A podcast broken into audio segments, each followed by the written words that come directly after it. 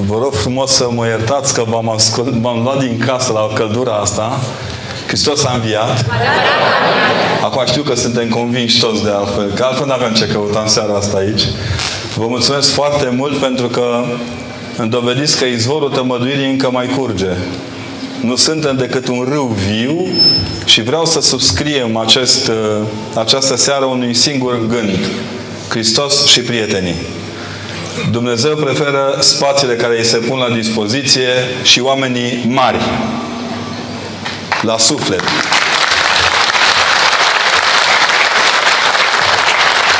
Am, am uitat de boxe. Îi mulțumesc uh, Fulviei pentru onoarea pe care mi-a făcut-o de a mă invita la colegii profesori de religie de la Iași, că trei îmi îndrept primul gând și vreau să vă spun că în ciuda tuturor aparențelor contați enorm pentru România, îi dau slavă lui Dumnezeu că astăzi împreună cu mine mai este un Constantin, domnul profesor Cucoș, care este alături de noi din totdeauna parcă. Și vreau să-i mulțumesc sărutându-i smerit mâna pentru că ne-a crescut. Uitați-vă bine la noi. Uitați-vă bine la noi, pentru că uneori e mai de preț să vedeți cum cresc oamenii decât cum ar vrea unii să ne facă să nu creștem. Cum le mulțumesc tuturor celor care în seara aceasta au primit invitația și au acceptat-o, pentru că n-ar fi avut niciun sens să ne strângem toți fără să lipsim. Ă, lipsind vreunul dintre noi. Am dat masa jos de pe scenă, o să mă iertați că am dat-o jos de acolo, că nu vreau să fiu profesor în seara aceasta.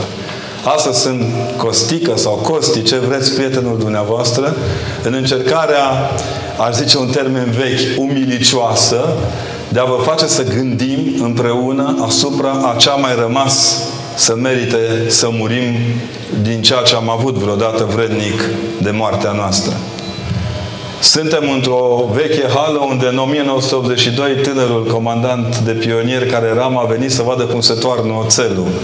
Am fost în hala aceasta pe când aici se turna oțel și oamenii munceau și constat că poate nu mai avem oțelării, dar putem în continuare să dăm viață unii altora cu demnitate și cu respect.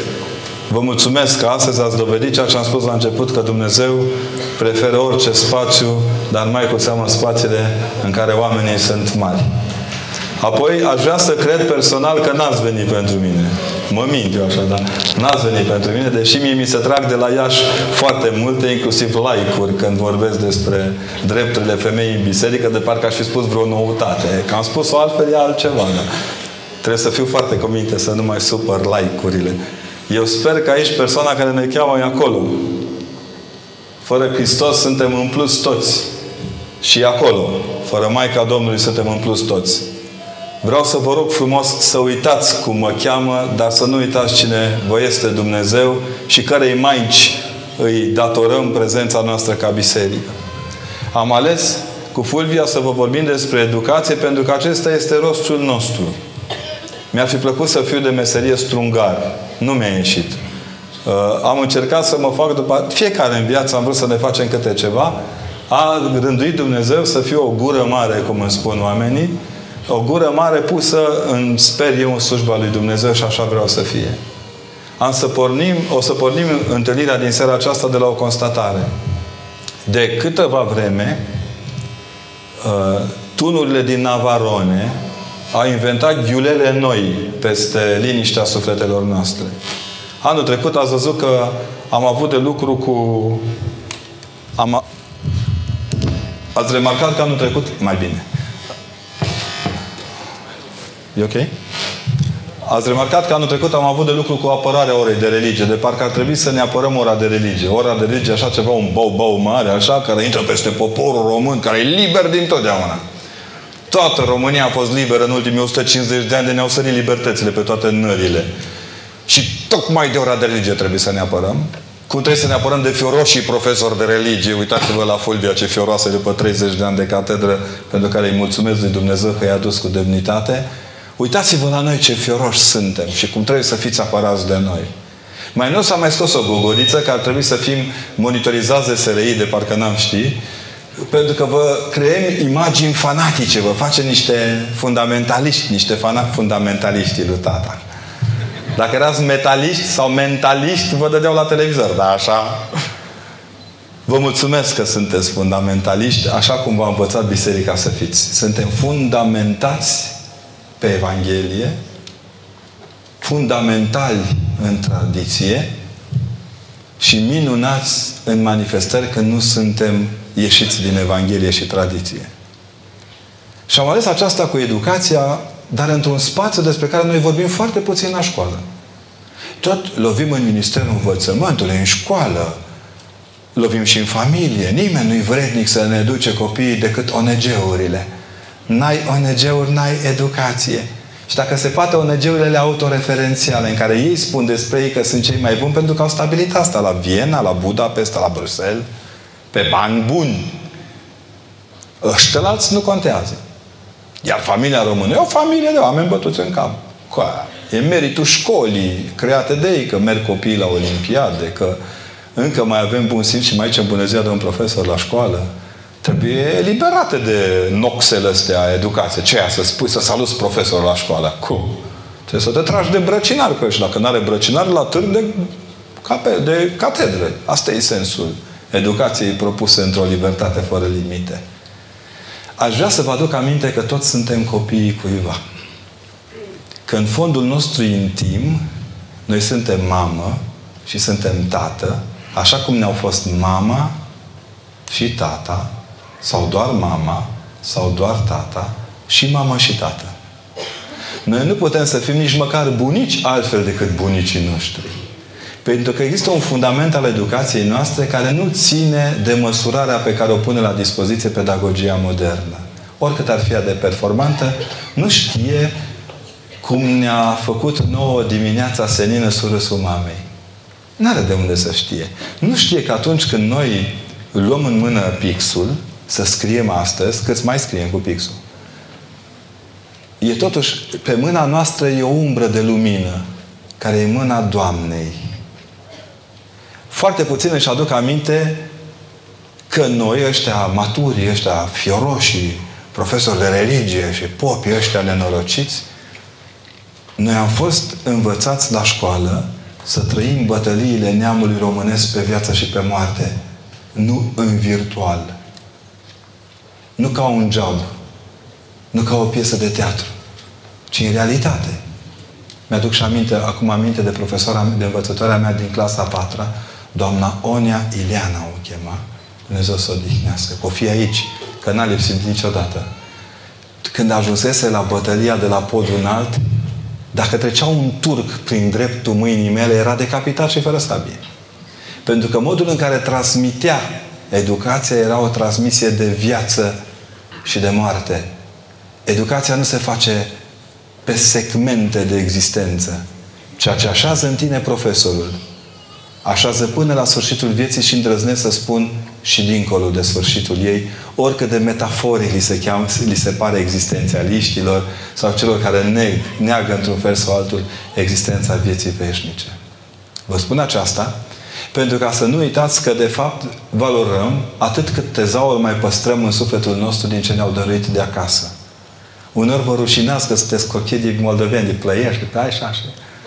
Hai, hai, și rușinii ne este nouă că am avut bunici care știau să facă poale în brâu. Acum le importăm. Nu mai avem aliveni, ferească Dumnezeu. Ni se fac industrial. A trebuit făcut un concurs de cât ne aducem aminte din frământătura bunicii. Sau cât contează mirosul de tutun din mustața bunicului când te săruta cu asprime că ai întârziat în frigul iernii. Ne-am pierdut ulițele și n-am câștigat autostrăzi. Ne-am pierdut cușmele și pălările pe care le-am achiziționat sunt prea mari pentru capetele noastre. Ne-am pierdut căruțele. Nu-i rău. N-au ce căuta pe un drum european. Dar nu vă e dor din când în când de câte o cotigă răsărită în câmpie dimineața, portând cu sine o glugă de coceni? Pentru niște vaci costelive pe un deal, că acum toate sunt frumoase, ne dau un lapte atât de bun că noi înșine ne umflăm ca vacile. Adică suntem într-o primă expiere a modelelor pe care le alegem. Vă spun acestea nu ca să vă port într-un peisaj mirific sau să vă pastelez sufletul, ci pentru că trebuie să recunoaștem tuturor ne e dor de copilăria în care am învățat să fim copii. Poate cei de acum aveți totul la touch screen. Eu nu, nu neg. Touch screen și vorbești cu bunica. Touch screen și nu vorbești cu părinții că te deranjează de la berica rece. Că nu se poate licean fără o bere rece după 17 ani. Eu știu cum e. Nu? Nu se poate duce dimineața elevul la școală fără o cafea băută dimineața, domne. Poate două, trei, că doar automatul e în capătul coridorului. Nu avem niciun punct de vânzare de carte în școli. Avem puncte de vânzare cafea și Coca-Cola. Ah, ce popor inteligent o să fim când o să ne scoată ăștia din groapă și o să nu sputreziți, domne.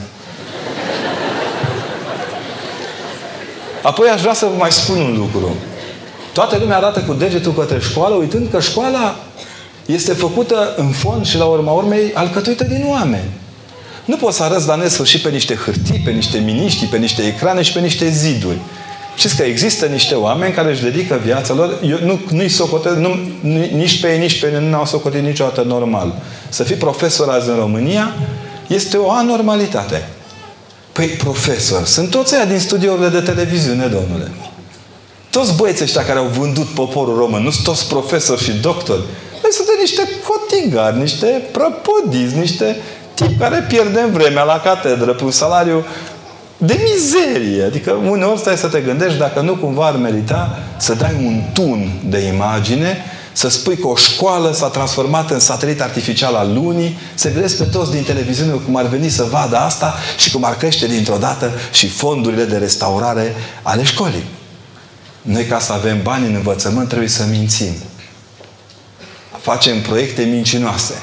De exemplu, nu vă închipuiți că România are rata celui mai mare abandon din Europa. Na, ferească Dumnezeu.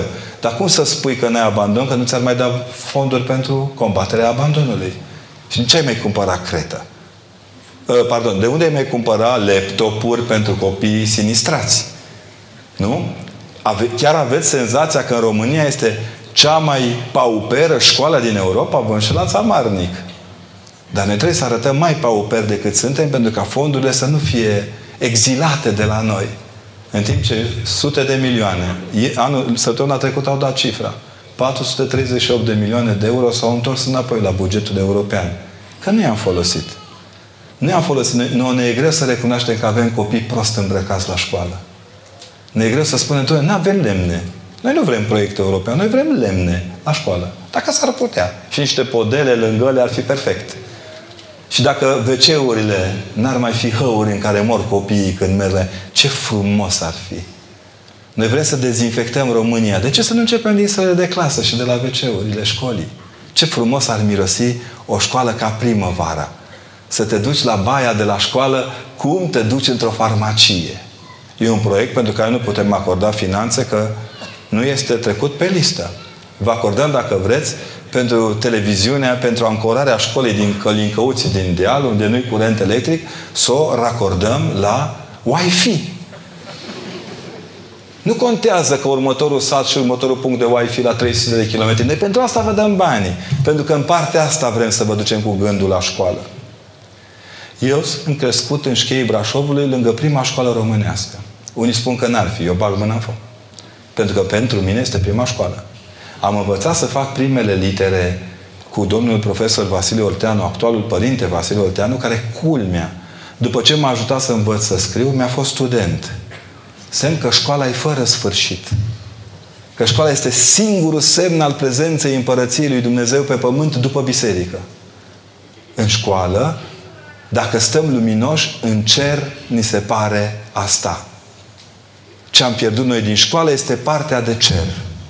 Venim morocănoși dimineața, supărați, supărați foc, dacă e și fric pe drum, e gata, s-a acrit oțetul, copiii sunt mârâiți, săraci, le e foame. La 8 jumate un copil ar avea nevoie să mai treacă o jumătate de oră de somn. Numai o jumătate. Și alege prima jumătate de oră din limba română de la 8 la 9.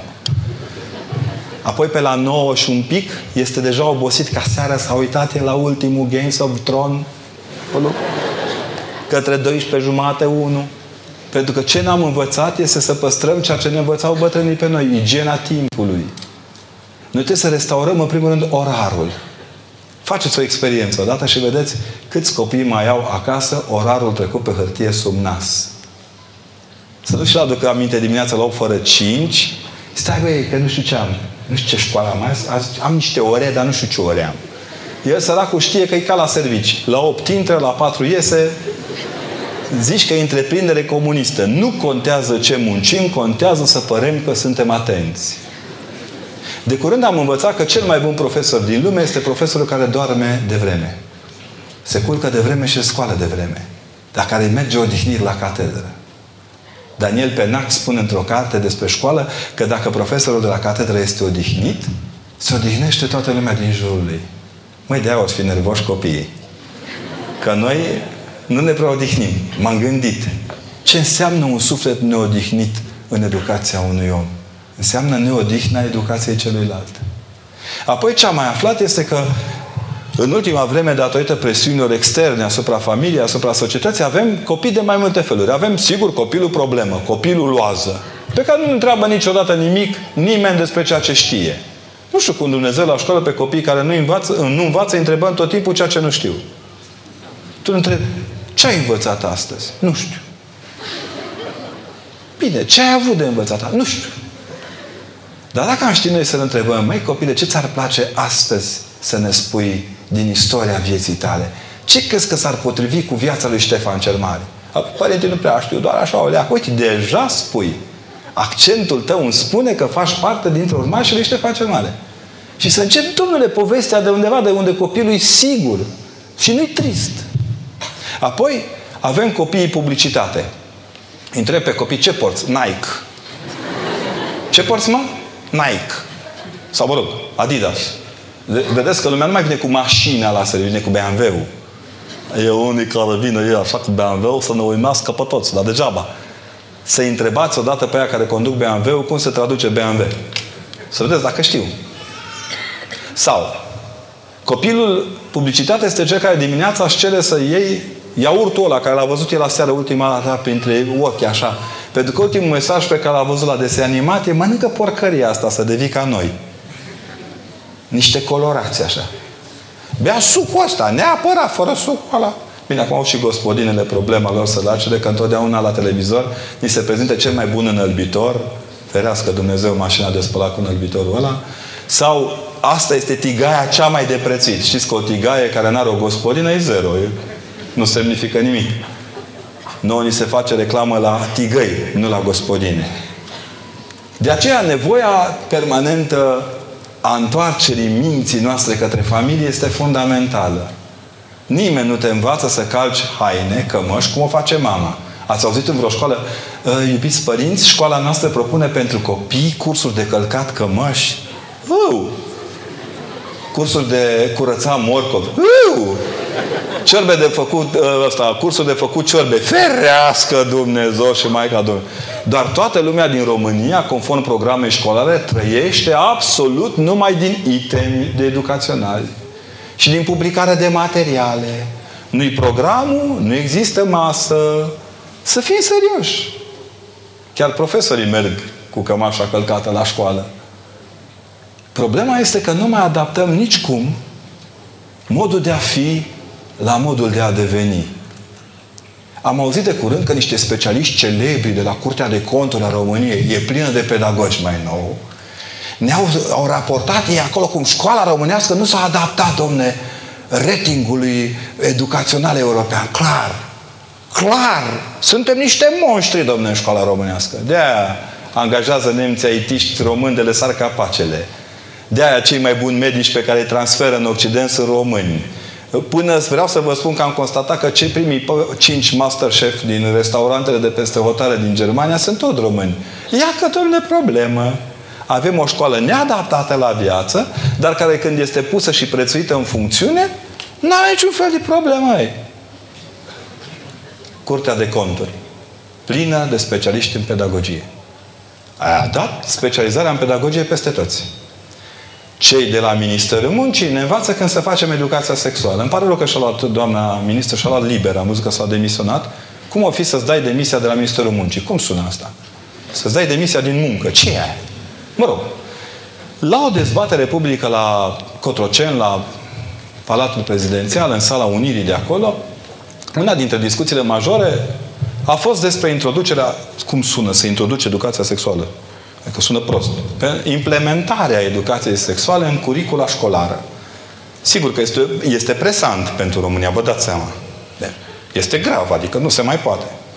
Și la un moment dat, domnul președinte a evitat acolo foarte diplomatic cuvântul educație sexuală, ă, a evitat și domnul ministru al, învățăm, al învățământului, am speranțe la dânsul încă, ă, a evitat, ă, au evitat și alții. Doar doamna ministru de atunci, acum pot să zic că a demisionat, supărată foc, ne-a explicat că da, Ministerul Muncii este de acord. Copiii trebuie să învețe cum să mănânce dimineața, să aibă educație sexuală, ce trebuie să învețe cum se face sex, clar.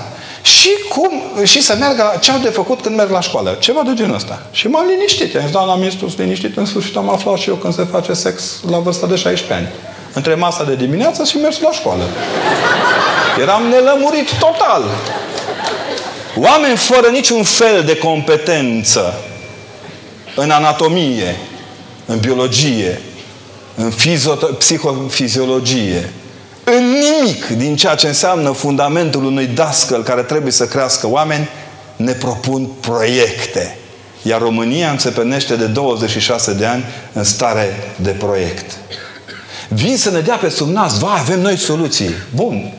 Ne-au înjurat din 90 începând că avem ore de religie. Și au zis că oferă alternativa. Nu există. Că vor face un manual. Știm. Am mai auzit unii că vom face totuși. Au făcut săracii.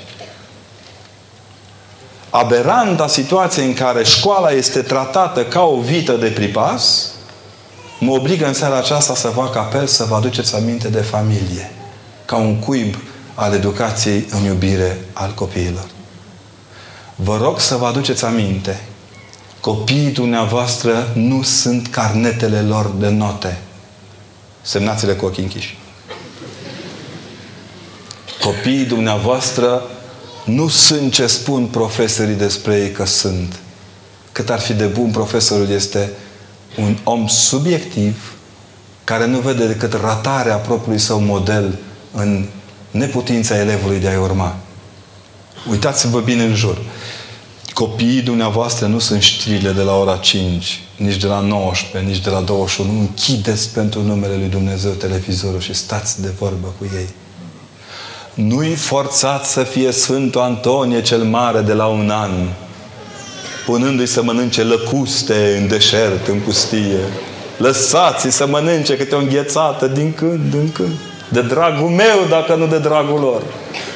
Spune, uite, bu- nepoha, băiete, asta e înghețata pe care bunul tu nu mai poate mânca care diabet.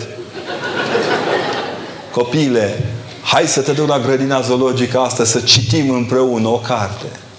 Învățați pe copii să retrăiască bucuria familiei. Nu vă mai ascundeți după deget. Mințiți. Nu școala educă copiii. Școala beneficiază de efortul unei familii întregi, iar familia este alcătuită nu numai din tata, mama, Sper că tata și mama vor mai alcătui familie o perioadă de timp măcar. Ci toți ceilalți din jur suntem parte integrantă a educației copilului. Afară este o carte pe care am reușit să o strâng între coperți, care se cheamă Pedagogia Poveștii, în care, făcând analiza poveștii Capra cu Trăiesc, Harap Alb și Fata Moșului și Fata Babi, explic ce însemna capacitatea universală a satului românesc de a-și crește oamenii. Uitați-vă la Harap Alb. Este un tip educat de tot ce zboară sau nu zboară, de tot ce vorbește, de tot ce atinge, pentru că pentru numele Lui Dumnezeu educația e tot.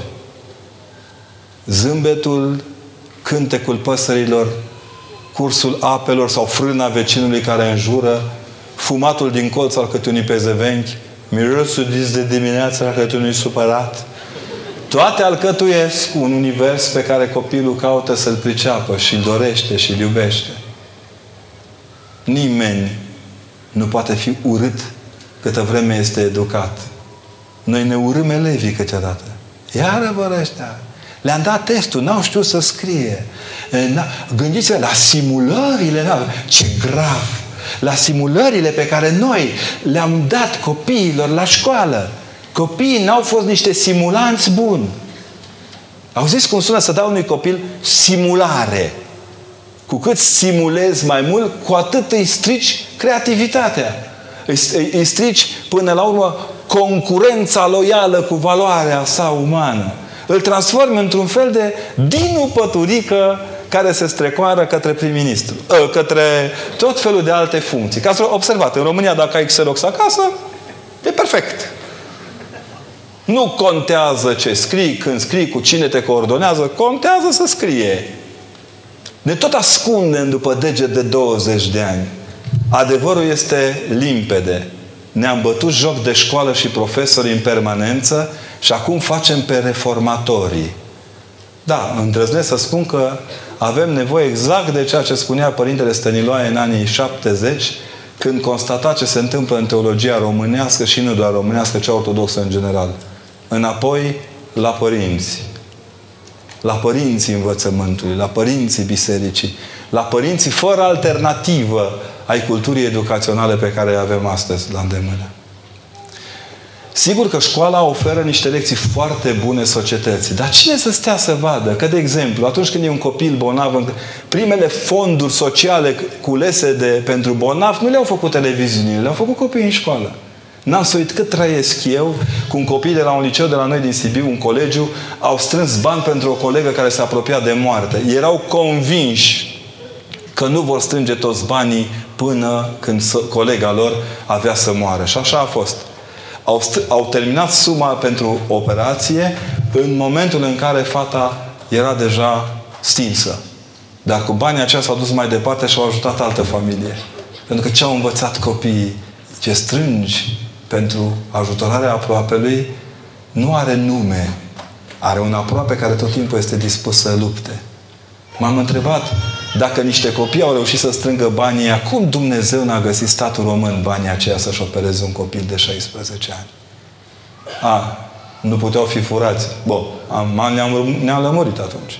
Apoi, am învățat de la copii, fundamental, că răspunsul cel mai bun este nu știu. Vă dau un exemplu. Lumea te întreabă câteodată, părinte, dar de ce cu ta? Nu știu. Vai, dar ce jenat! Cum, nu știi? Nu. Nimeni nu e tot știutor. Copiii sunt primii din România care recunosc că au limite. Du-te la un popă de ăsta îngânfat și absurd și întreabă, totul, totul este de știu. Deschide o carte, găsește el ceva. Un medic, câți medici dacă ar fi spus, nu știu să operez. Nu am cultura necesară să intervin la boala respectivă. Câți oameni n-ar mai fi vii? Nu? Ar fi mult mai mulți. Câți dacă ar fi spus unui politician, domnul primar sau ministru, ce o să faceți, domnule, când ajungeți în vârf? Și asta e, nu știu. Dar să ne întrebăm. Nu. Păi ce fac? Cum? Autostrăzi. Păi, domnule, asta sunteți ministrul la sănătate. Nu contează. Autostrăzi. Bine. Ăla de la, dacă îl trebuie la învățământ, ce face? Autostrăzi. Moare poporul român fără de autostrăzi. Bun. Și asta e o idee. Uitați-vă foarte bine că tot de la copii am învățat răspunsul de dincolo de răspuns. Exemplul cel mai clasic pe care l-am, predam italiană în școală, la noi la Sibiu, acolo într-un colegiu, și unei fete i-a murit câinele, domne. Avea o potaie faină. Așa îi zicea, potaie. Acum n-ai voie să zici, mă, mă, sper că n-am discriminat niciun câine să mă lege ăștia cu vreo lege nouă de care nu știu, că poate azi noapte i-a fătat mintea vreuneia de la Institutul de Protecție a Câinilor să ne atace.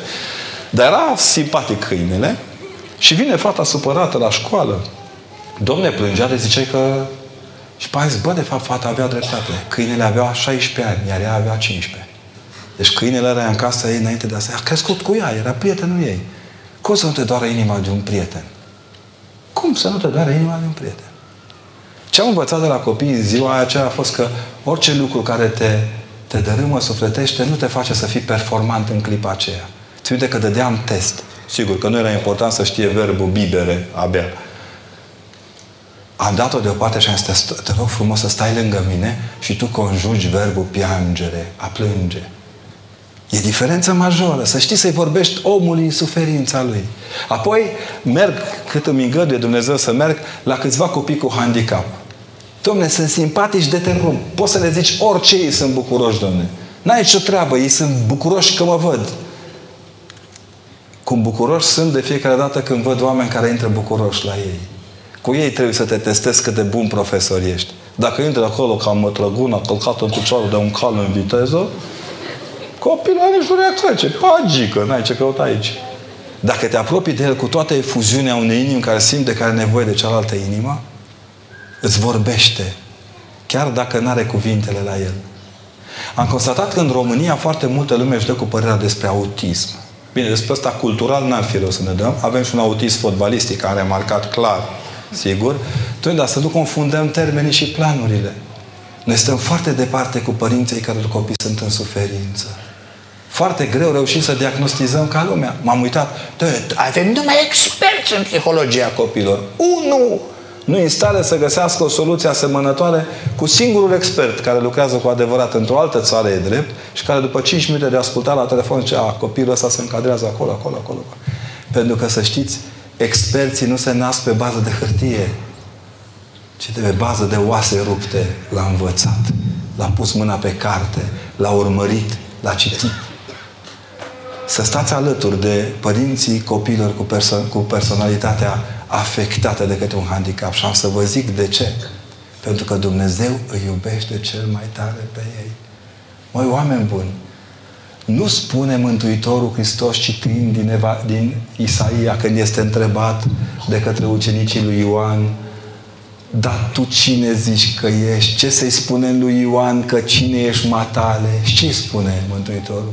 Spune-le că șchiopii merg, orbii văd, muții vorbesc, surzii aud. Cu alte cuvinte, la patru categorii e clar că intrarea e asigurată. Ceilalți trebuie să ne comportăm în păcat ca șchiopii, în ură ca muții, în bârfă ca surzii și în vederea păcatului celuilalt ca orbii. Singuri trebuie să ne așezăm în starea aceasta dacă nu suntem în stare să o îngăduim lui Dumnezeu să lucreze pe ea. Și un ultim lucru pe care vreau să vi-l pun, pun la inimă, de fapt sunt două. Dar trag de timp că eu sunt vedeta seria, asta e clar, da? Am fost la Râmnicu Sărat la conferință și acolo am vizitat pușcăria de la Râmnicu Sărat. M-a zdrobit. Aveai sentimentul că e 12 fără, la 12 fără un, un, două minute s-a închis pușcăria și am fost la 12 și un minut. Așteptam suf, să-i aud strigând încă pe oameni. Le auzeam durerea în ziduri. Scârția podeaua, m-am frisonat. Mi-a revenit spunându-i părintele care m-a te rog, du-mă la liceu să stau iar între copii acolo. Și am intrat într-o clasă de a 12 pe care știam de la inspecția anterioară. Bucuroși toți. Eu bucuros de întâlnirea cu ei. Domnilor și doamnelor profesoare. Școala nu e pușcărie. Nu mai comparați harisma profesorală cu ce vă spun alții despre profesori că sunt. Nu sunteți fluturoșul din 13 sau 14 ale lunii. Sunteți mai mult decât atât. Sunteți îngerii păzitori a ceea ce ne-a mai rămas din copilăria românească. Fiți foarte puternici, pentru că în stabilitatea și verticalitatea dumneavoastră stă salvarea luminii din ochii copiilor noștri. Există o fetiță la Buzău care a fost foarte tristă la a primit ea un test acolo la școală să spună viața Sfântului a cărul nume îl poartă. Și fetița și-a supărat că pe ea o chema Roxana. Toți din clasă au zis, gata, facem Roxana, pauză de masă. Și s-a dus uh, părintele profesor și ce de ce plângi fată? Păi părinte, n-am, n-am, ce sfânt să povestesc. Ce fată, dar e simplu. Ce e simplu, domnule, e simplu din care afară. Cum? Da, Fii atent, du-te și adoptă un sfânt. Fetița cred că s-a uitat la părinte, ce ăsta e după liturghie, sigur. Zice, cum, părinte? Ce că? Da, draga mea, ce duc în biserică și adoptă un sfânt. Uite-te bine, vezi? Bun. Fata, o trecut o săptămână, de e periculos să pui profesorii să predea religie, preoții să predea religie, că prima săptămână e un parastas exact la ora aia, în săptămâna a doua, sigur, e o liturghie, adică prezență facultativă și nu e voie. La catedră n-ai voie să trădezi absentând de la catedră. Până la urmă ajunge părintele la școală și întreabă pe copii, știți, pe prof când îl prins că e nepregătit, face, ce ați avut de pregătit pentru astăzi? El pune presiunea pe copii, știți? Și fe- toți au dat cu mâna pe sus, numai Roxana. Ce, eu, eu, eu, ce, ia zi, pe mine nu mă mai cheamă Roxana. Asta, aoleu, dar, dar cum te cheamă? Pe mine mă cheamă Paraschiva. Ce cum? Ce simplu. M-am dus în biserică, m-am uitat în stânga, în dreapta, la sfinți și am adoptat-o pe Sfânta Paraschiva. Ce de ce? Pentru că mi-a zâmbit. Să știți, noi îmbătrânim cu profesorii noștri zâmbitori în suflet. Eu nu sunt doar Necula Constantin. Sunt și doamna Ileana învățătoare, așa a doua Ileana, și domnul Frolin și Indrilaru, profesorul meu de limba română. Ba, chiar și profesorii mei de chimie și fizică mai au câte o tresărire așa în mine din când în când. Noi suntem suma sfinților care ne-au zâmbit și suntem trecuți pe numele profesorilor noștri. Al doilea lucru pe care vreau să... În aceeași școală, nu știu ce se întâmplă cu părintele dacă e făcător de minuni. În aceeași școală vine Crăciunul și părintele le zice la copii, nu copii, zice, ce ați oferit voi cadou de unui bebeluș cum e Hristos la nașterea lui? Na? Ce v-ați fi așteptați? Fiți atenți și au dat copiii. Pampers, bomboane, suzete. Păi de unde aur, smirnă și tămâie? Hello! Hello! Suntem în orașul acolo unde domnul Emil Moise a vrut să interzică religia. Prima fetiță a răspuns, e din Buzău și băiețelul acesta care despre care vă voi vorbi, tot din Buzău este. Și întreabă, vă dați să întreabă pe aia, de la stânga la dreapta, dacă eu încep de aici, a? tu scapi primul, cel mai ușor, maestre, deci de aici încolo, de, de, de, de, de, de, de, de, de până ajung aici, ultimul se întristează. Ce să-i mai dai lui Hristos? Că nu mai au, dat ea tot Lidl, Carrefour, Oșanu, tot, l-au dat, l-au dat, l-au dat. Băi, copilul era supărat, foc, se apropia de el, măgăreața. Doamne, și într-o dată copilul se destinde, zâmbește și zice, părintele zice, bă copile, tu ce i-ai dat lui Hristos? Zice, prima dată m-am întristat că nu mai aveam ce să-i dau. Și acum ce-i dau? Eu îi dau sufletul meu. Asta este lecția copilului matur către familia românească. Băgați-mă în seamă și nu mi-l furați pe Hristos. Fără de El nu exist nici ca om, nici ca eternitate. De aceea vă zic, întăriți-vă pe poziții. Catedra este parte integrantă a catedralei. Eu nu m-aș pune cu prelungirea Sfintei Paraschiva în lume. Nici cu puterea Sfintei Trăimi. Pentru că Sfânta Trăime nu preferă nimic. Între Dumnezeu și verbul a prefera, paradoxal, nu există niciun punct comun. Gramatical nici atât. Dumnezeu se scrie cu D mare, iar prefera cu P tot mai mic. Biserica noastră nu e un spațiu de împlinire al dorințelor, ci al nădejdilor noastre. Nu e un spațiu în care să ne manifestăm părerile, ci credințele noastre. Și nu este un spațiu unde să cârpim amorurile, ci să întărim iubirile în veșnicia lor. Copiii mai au o calitate pe care noi am pierdut-o. O colegă profesoară de religie află de la colegii ei de cancelarie care le-a dat suficient de multe proiecte europene, le-a dat câte un salariu în plus bun, timp de vreo 2-3 ani, că nu mai are ce căuta la catedră pentru că ora de religie va fi scoasă afară din școală. Și jubilau exact oamenii care primiseră toate eforturile femeii acestea. Fata s-a supărat, s-a întristat, s-a îndreptat către clasă plângând, a luat telefonul și m-a sunat și a zis, fată, nu cancelaria îți spune cât ești de bun profesor. Cancelaria este ca întotdeauna Ali Baba și cei 40 de hoți. 41 cu director. Copiii îți vor spune dacă vor sau nu vor. Și la un moment dat, ce credeți că se întâmplă? Intră în clasă, la o clasă de a treia. Dar nu erau sfinți, să ne înțelegem. Erau niște copii care au venit de dimineață foarte cuminți la oră. Înainte de a zice, Doamna, haide să facem rugăciune, au început toți cu inima curată. Toți au zis rugăciunea perfectă, altădată se bâlbâiau. S-au dus cu tema la Doamna, care plângea probabil încă. I-au dat tema, Doamne, uite, a făcut și eu tema, și eu, și eu. I-au dus flori la catedră. Și au zis, Doamne, noi nu vrem ca dumneata să pleci. Pentru că dumneata ni l-ai dat pe Dumnezeu. Iar când femeia a ieșit de afară de la cursuri, din clasa ei până la cancelarie pe o parte și pe alta erau elevii școlii aplaudând-o. Copiii știu cel mai frumos să spună te iubesc. Uneori părând că nici nu te bagă în seamă. Cum tot copiii, tot copiii au și cea mai mare calitate pe care ne-o pierdem. Ca preot trebuie să spun că mi-am pierdut-o și am recâștigat-o. Greu, dar merită. Copiii au capacitatea fundamentală de a spune iartă-mă. Asta pe care noi ăștia mari am pierdut-o. Uitați-vă la ei ce rău le pare când i-a prins că nu știu ceva. Ei sunt bucuroși când copiază. Cine n-a fost bucuros când a copiat? Până și nu mai zicem cine. Bucuroși.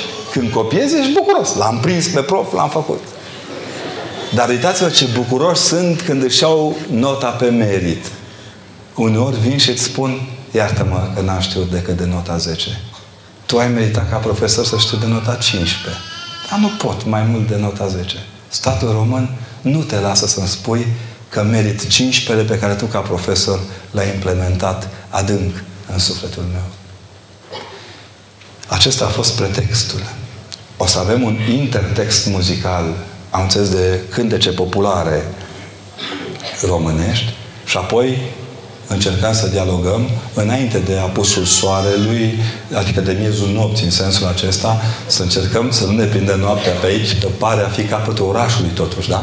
Să fim în siguranță. Mulțumesc! Am să vă rog frumos, chiar dacă cei din spate, oricum nu mă vedeți în spate acolo, așa? Salut!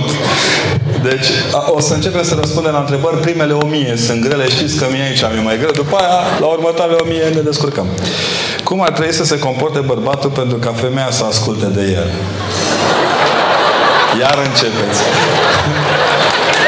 Care bărbat? Că... Da? Dar întrebarea a doua așa, ce cum ar trebui să se comporte femeia dacă bărbatul său este impulsiv? Nu, fiți atenți, acum ce este în două întrebări. Deci dacă bărbatul e impulsiv, cum ar trebui să se comporte bărbatul? Deci în niciun caz cred că impulsiv. Noi bărbații avem tendința din cauza oboselii și a tristeții din jur, ne întristăm noi înșine. E riscant ce facem, gata. Hai, iertați-ne, Doamnelor, știm că sunteți mai bune decât noi. Știm că știți totdeauna cum ar trebui să ne comportăm cu dumneavoastră. Dacă știți, dați-ne semnalul. Cum apăsați pe buton, știți cum e, apeși pe servitoare, iese suneria. Nu? Așa și aici. Iar pe de altă parte, asta este un lucru pe care l-am dezbătut prea mult ca să-l mai repetăm, pentru că am văzut ce fac cei de la doxologia. Taie, pun pe Facebook și fac rating. Eu am văzut. Nu mai, nu mai răspund la provocare. E foarte greu să stabilești cum trebuie să se poarte un bărbat necunoscut cu o femeie necunoscută. Doar dacă ei se cunosc foarte bine între ei, încep să învețe ce au de făcut. Până la urmă, tot vorbirea unei de familie și școală, cred că cea mai grea școală e familia. Știi că dacă ratezi un examen, da, dai. Dacă rămâi cu restanțe în iubire, da cu corigențe la ciorbă, dacă le-ai impulsiv, arătați că aveți centura neagră. Da? Credeți în reîncarnare? Nu doar în mezeluri.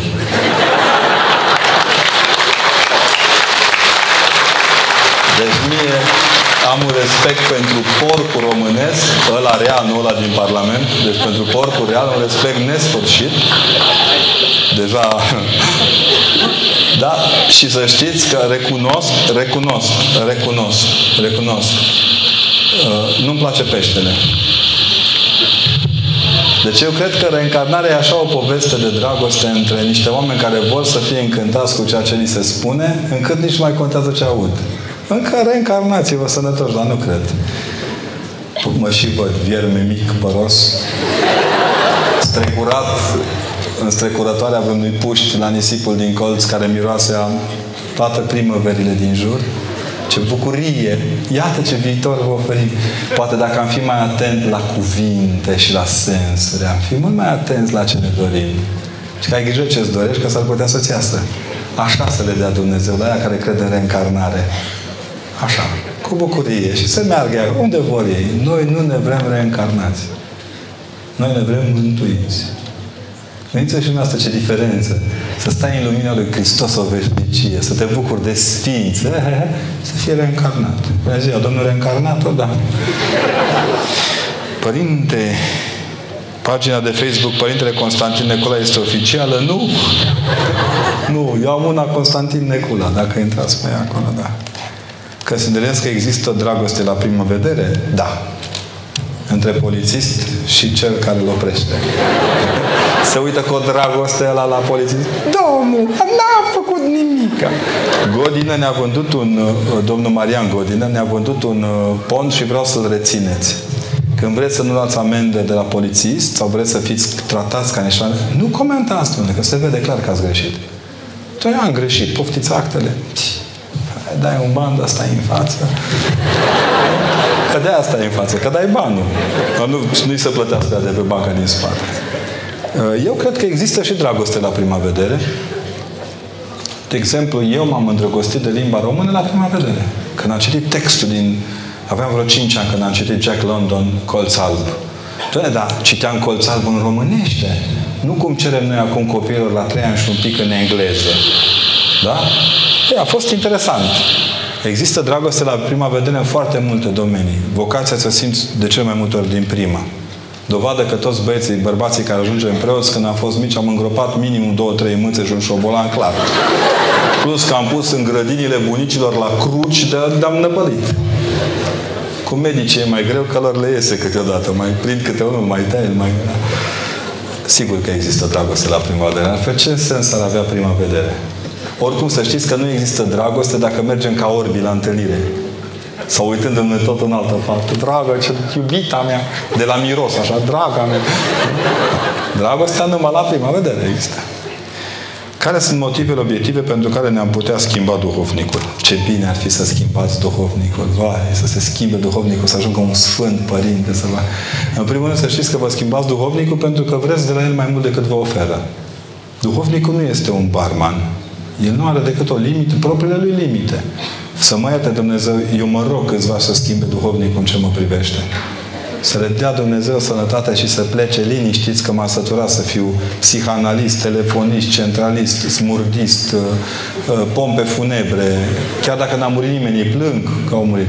Popii știu ce zic. Părinților, n-am dreptate că unor vii greu și ce a fost în săptămână. Ah, că mi-am adus aminte într-un ziar național din ăsta pe online, două psihanaliste celebre de altfel, au comentat împotriva spovedaniei. Au avut ei grijă ultimele săptămâni când oamenii veneau la spovedii, nu știu cum s-a întâmplat, toate ziarele astea care au șefii care, în general, ați observat că acum mai nou, dacă uh, au ratat până acum, dar mai nou liderii absoluți, cei care au plătit marile concerne uh, de media din România, își continuă studiile, marea majoritate. Că toți s-au jucat cu banii statului român. Și ei sunt acum la studii, ca să recupereze bani, știți, să mai fac calcule matematice. Și la un moment dat, doamne ce două psihanaliste au comentat în continuu împotriva spovedaniei. Dar n-au zis direct. Știți, de fapt, noi psihanaliștii salvăm lumea, nu popii. Uite, le promit că data viitoare, pe cei câțiva bolnavi de SIDA care nu știu cum să treacă în ziua de mâine, pe cei câțiva canceroși care vin și au curaj să spună că au cancer, pe mamele care își pierd copiii și pe copiii care își pierd mamele, o să-i pun să facă coadă la ei. Să vedem ce iese. Că i-am văzut când i-au, i-au psihanalizat pe cei de la colectiv, am remarcat, sunt 9-12 cazuri de tentativă de sinucidere după ce au supraviețuit copiii de acolo. Cât cred că o să mai tăcem? De ce ar trebui să tăcem? Dar, în principiu, nu vă schimbați duhovnicul. Încercați să mai rezistați un pic. Dacă el leșină, îl schimbați, sigur că nu. Dacă părinții nu se apropie de copii, cum ar putea copiii să se apropie de, copii, de părinți? Dea bucile, acum ați făcut prima dată. E, povești cu apropiat copii. Astea sunt termeni englezești. Bă, copilul nu trebuie să se apropie de părinți. Voilà. voilà. Copilul se apropie de părinți când el însuși devine părinte. E singurul mod de a trăi apropierea de părinții tăi. Părinții noștri au avut timp de noi cât au avut timp. Acum nu să le cereți lor ce n-ați făcut dumneavoastră pentru copiii care vin. Fiți cuminți. Și apropiați-vă cu o mână întinsă, cu un ghiocel, cu un zâmbet, cu pumpat pe chelie, că marea majoritate a părinților suntem cam bătrâni deja. Miroase tata alcool și când te ștergea la fund când erai mic, crezi că nu mirosea? Dar o făcea. Mama miroase a ceapă și te rușinezi dacă n-are Chanel 3, 5, da? Cum ajungem pe la școală, pe la universități, dacă nu ne miros părinții așa, ne avem o problemă? Mamele noastre miros încă laptele cu care ne-au adăpat. Gașca din jur miroase a ceea ce nu ne-a dat niciodată. Fiți cuminți. Cum? Nici nu există teorie de apropiere între părinți și copii. Te pui pe scaun și zici, hello? Iar cuvântul cheie, vi l-am zis, l-au vândut puștii. Iartă-mă, nu? Cum să procedez dacă la 20 de ani am întâlnit iubirea adevărată? Ferească Dumnezeu! Paranteză, stați, că am citit-o înainte, vă zic cu nodul în gât, din partea amândurora, el fiind însurat și având un copil.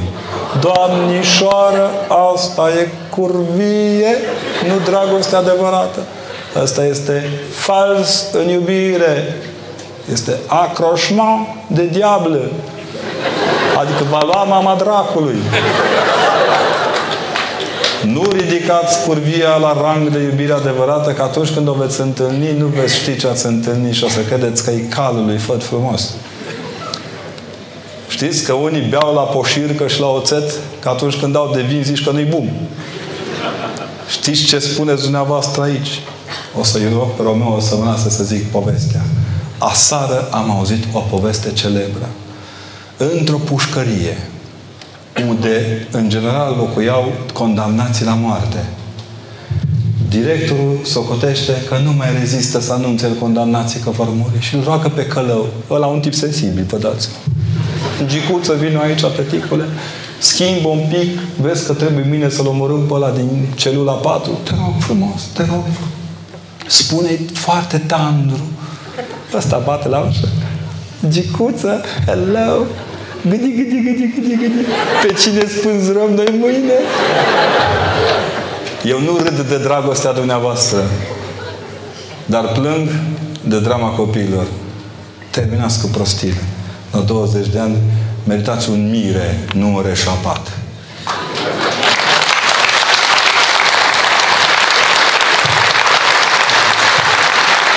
Cum să procedez dacă după 14 ani de căsnicie nu mai iubesc soțul? Nu mai procedați. Lăsați așa pe Depinde de motiv.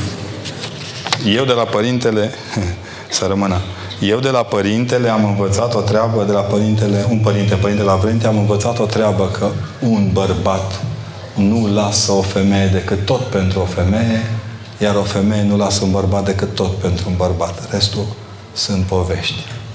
Achtung! Ortodoxii pe stil vechi din România nu sunt sub ascultarea BOR. Ce părere aveți de ei? Să fie sănătoși. Doamne, ajută! Fiecare cu calendarul lui. Până la urmă, eu m-am uitat cam mulți în calendar. Eu habar n-aveam ce calendar am acasă când eram mic. Până la 21 de ani, când m-am dus la facultatea de teologie, mă uitam Ia, nu vă uitați așa de căutați luna pe unde e și ziua. Domne! Important e în conținutul calendarului cu Sfinți. Acolo să aveți grijă. Nu ne mai pociți pe care suntem pe nou. Avem și noi dreptul de a fi pe nou, cum aveți și dumneavoastră dreptul de a fi pe vechi. Ce părere aveți despre părinții care le impun copiilor, implementează copiilor concepții fixe? Păi concepții fixe e că 1 plus 1 fac 2. E un soi de concepție fixă. Du-te și te spală pe dinți. Chiar dacă ai 19 ani, când îți spune mama du-te și spală pe dinți, e, e o problemă, nu e o chestiune de... Sau dacă tot te duci la întâlnire, n-ai fi bine să schimbi mai de acum 3 săptămâni, că se vede prin cămașa de acum 4. Da? Știți? Sau grijă că ridici mâna. Că am văzut cum s-a îndoit bara de la tramvai. Sunt concepții fixe. Dacă se referă la asta, să nu le tacă gura Dumnezeu să le dea sănătate. Dacă, în schimb, vă amenință că rămâneți nemăritate, că la 23 de ani nu aveți bărbat și nu vă veți mai mărita, asta e altă problemă. Asta este presiunea unei societăți în care toată lumea este foarte bine. În România, fiecare și-a terminat grija lui și s-a apucat de grija celuilalt. Ce vai, dar nu te-ai măritat până de parcă ăsta ar fi un cel în viață. Măi, măi, oameni buni, țelul nu ne să ne căsătorim. Țelul să ne iubim. Să ne iubim profesia dacă nu putem iubi. Sau să iubim în profesia noastră tot ce ni se oferă de iubit. Ce cu prostiile astea? Eu când iau pe vai, dar n-ai făcut, dar n-ai făcut. Bă, dar toate țațele din sat știu mai bine decât mine ce am de făcut. Nu mă apăpă să nu fii, că noi știm cum e să te învețe. Toată lumea din biserică ar face liturgia mai bine ca tine. Deci lăsați să fie fixiști. Sunt în clasa a 12 nu? Ați fost în clasa a 12 clasa a 12 de ieri s-a încheiat, da? Sunteți deja, cine se pregătește este deja, bine ați venit la Facultatea de Științe ale Educației, anul întâi. Asta a fost cursul festiv. Da? Deci nu mai sunteți a 12 Adio, gata. Și nu sunt sigură de facultatea pe care vreau să o urmez. Tocmai v-am zis. M-am gândit la pedagogie. Doamne, iartă N-am citit, jur pe microfon. Jur cu una pe microfon că n-am citit. Însă nu știu dacă este alegerea corectă. Cum să nu fiu, domnule? Domne, să vă spun o treabă. Pentru pedagogie nu trebuie să alegi. Te alege Dumnezeu. Nimeni nu pricepe că noi murim la catedră. Exemplu cel mai simplu. Intrăm la 17-18 ani învățătoare, nu? Ieșim la 60, reșapați cu totul, ne scot ăștia de la televiziune la pensie mai nou, că țipăm la copii. Doamna, cum să țip la scumpi ăia, mai de... Sunt niște mișcări brauniene acolo. Cum să ridici tonul la ei când ei te înjură de mamă, tu îi dai binecuvântarea. Ei fac pipi pe catalog, tu îi pupi. Iar aruncă cu lapte în stradă, tu te duci și îmbrățișezi. Dar cum? Asta e pedagogia, nu? Și sigur că între 17 și 60 de ani mai ai timp să faci copii, să faci, pui masa, să iei masa, să, să încerci să fii tot timpul înțolită bine la școală. Eu știu ce înseamnă. Știu. Da. Eu zic să faceți pedagogia că merită. Să știți că pedagogii sunt ultimul os domnesc al poporului acestuia, cu excepția preoților, medicilor și din când în când a tuturor mamelor. Asta e osul domnesc. Asta este. Restul sunt meserii de confuzie. Că te duci la... Nu știu, ce sunteți? Manager. Yes? Și ce managerizați? Am tricapri și o vacă cu așa în spate. Asistent manager. Ea duce tava la șef, ăla se uită la picioarele ei și zice că e asistent manager. Eh. Iubirea cu sacrificiu într-o relație, de exemplu, să renunți la planurile tale și să te muți în alt oraș cu persoana respectivă. Sper că v-ați luat înainte, nu? Nu vă mutați așa pe încercatelea. Dumneavoastră să renunțați la un post de medic în Iași pentru că el are un post de spălător de geamuri la Colincăiești din Vali și dumneavoastră renunțat. Adică să fim serioși. Există o prioritate a renunțărilor.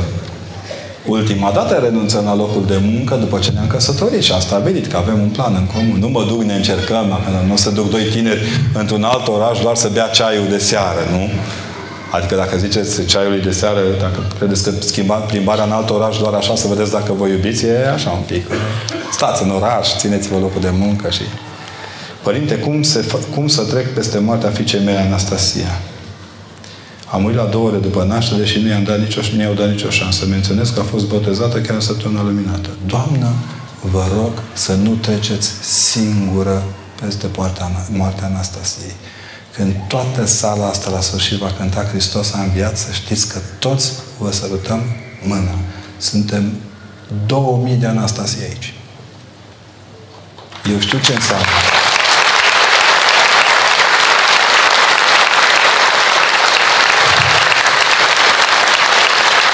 Acum câțiva ani, unei foarte apropiate doamne din Sibiu, foarte atente la construcție, i-a murit băiețelul la patru ani. O boală incredibilă de nedeterminat. Abia în autopsie s-a văzut unde a fost problema. Triști. A fost prima dată în viața mea ca preot când mi-a fost rău la mormântare. Nu mi-a revenit. Știți ce greu să fii preot? N-aveți idee. Nu, asta e cea mai simplă dintre ele, dar atunci a fost greu. Și m-a rugat la Dumnezeu, zic, Doamne, de n-ar rămâne femeia asta însărcinată să facă o fetiță, să o cheme Anastasia. Și a făcut. Și am botezat-o la un an de la moartea fratelui său. Să știți că noi nu schimbăm copiii morți cu copii vii. Ce știu, în schimb, e că biserica nu are morți. Nu are morți. Nu există morți în bine. O să te cheme Anastasia, adică învierea să fim... Cum ar suna? Învierea moarte. Nu există așa ceva. Doamnă, Dumnezeu să ne ierte că din când în când copiii ne pleacă că nu suntem atenți la înviere. Dar nu vă temeți. Eu știu unul care a pierit moartea. Sus inima. Toți suntem o mie, două mii de Anastasii, clar. Corect? Da. Bun. Ce care este cel mai bun profesor? Eu cred că încă cel mai bun profesor nu s-a născut. Cel mai bun profesor este cel care să ne treacă din lumea aceasta, lumea cealaltă, alături de Hristos. Cel mai bun profesor e moartea, să știți. Ea ne învață din nefericire totul despre viață. Trebuie să ne apropiem de ea și să fim atenți la ce mesaje ne trimit. Da, da, durerea de umăr, degetul ăla care de ălea, e mesaje toate. Dar cel mai bun, cel mai bun profesor este cel care te însoțește în fiecare cuvânt pe care îl rostești. Care este acolo, ca o prezență. Și pe rând, cel mai bun profesor sunt toți profesorii care ai. Eu mă laud tot timpul că am cel mai bun profesor de matematică, cel mai bun profesor de... Nu că am dat olimpici. Păi, eu am fost chiar tâmpit la chimie și fizică. Spre bucuria multora. Uh, dar real te făceau să te simți uman, să te simți bine.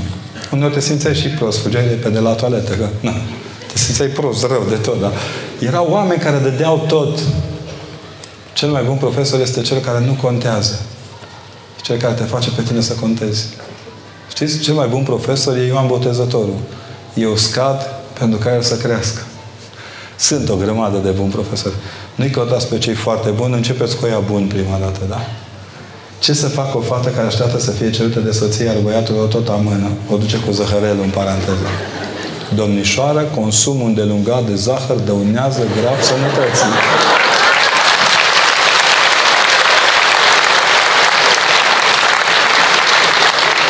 Să vă spun, asta e boala unei generații de tântălăi.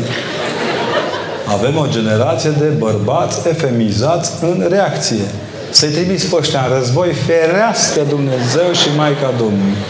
Să trag, să nu trag, să țintesc inamicul, să nu ținte. Oare ce spune regulamentul european pentru drepturile împușcăturii? Da, cel american. Fiți copii. Da, domnișoară. Dacă vă duce cu zăhărelul, duceți-l cu amar. S-a închis, spuneți. S-a închis. Când ați închis, e gata. Să-l vedeți cum mi se strică zahărul. Cum să o ajut pe mama mea care consumă alcool mai mult decât e normal? Să știți că normal nu e nici cum, dar dacă ea bea mai mult, trebuie să vă adresați unor specialiști. Slavă Domnului, la Iași aveți. Iașul are un centru foarte bun de terapie antialcool. Începeți prin a-i, spuneți că, prin a spune că o iubiți. Să știți că te poți duce la masă și am constatat că ești alcoolică. Da? Este o dependență de cuvinte proaste. Mergeți și spuneți mamei că o iubiți. Că indiferent de ce se întâmplă, contează. Că nu ți-e indiferent ce se întâmplă cu ea. Spălați-o mai des. Ajutați-o la spălatul rufelor, vaselor, faceți curățenie. S-ar putea să bea și din însingurare. Știți? Că asta e principiul, principiul motor, principalul motor al alcoolismului este însingurarea. Nimeni nu bea de fericit. Ăla se îmbată de fericire, nu mai are nevoie și de alcool. Ai nevoie de zahăr, ați văzut, din când în când. Dar în mod real, țineți minte în mic cuprins chestia cu bețivul? Mai tare de ce bine, eu beau de, de rușine. De rușine de ce? Beau de rușine că beau. Da, râdeți, râdeți, da. Prietenii știu ce zic. Cum să reușesc să mă iert pe mine însumi și să nu mă las influențat de gândul de, de, de deznădejde? Păi va pleca și vă dați așa o binecuvântare. Doamne, iartă-mă! Cum să vă iertați pe dumneavoastră? Faceți un efort minimal de a conștientiza dacă aveți rovină. Că problema iertării astea, știți care că nu reușim să ne iertăm de vini închipuite. Voi, am lăsat geamul deschis și o pasăre care trecea deasupra blocului a făcut la ringito. Mă simt vinovat frații ăștia seculariști care tot caută delfini, broaște țestoase și altele, nu? Bă, ăștia sunt vinovați pentru toate moleculele, nu și pentru prostiile care le spun. Așa și dumneavoastră, încercați să fiți vinovați de lucruri reale, nu închipuite. Dacă păcătuim înainte de căsătorie, mai avem dreptul la Sfânta Împărtășanie. Păi, uh, vorbiți cu duhovnicul. Ia întrebați-l. Băi, Gică, Acum ca între noi, ne luăm oricum. Cum rezolvăm asta? Problema este că în sine, ce nu-i vrenic de împărtășanie, n-ar fi vrenic nici de cununie. Și atunci, ei, atunci să vezi, băi, că băi, unde o să fim popii care am cununat la dăștea, da, un, una este acrivia și alta este economia. Noi sperăm că Dumnezeu a înțeles că nu suntem răi. Atât. Ci doar proști. Dumneavoastră aveți regrete ca tată? Bineînțeles. Eu stau aici, în loc să fiu acasă cu copiii mei care se pregătesc de examen. Cum să n-am regrete? Să fiu cu ochii pe ei, să le sting iPad-ul, sigur. Am regrete ca tată pentru că nu întotdeauna am fost un tată bun. Copiii mei au fost geloși într-o vreme pentru că eram pentru prea mulți părinte. Și le-am explicat, da, da, tată, numai pentru voi doi. Hai, terminați cu prostiile. Dar am doi copii fenomenali, reali. Doi camarazi de nădejde. Eu sunt un tată prost, dar copiii mei sunt cei mai buni. Asta e.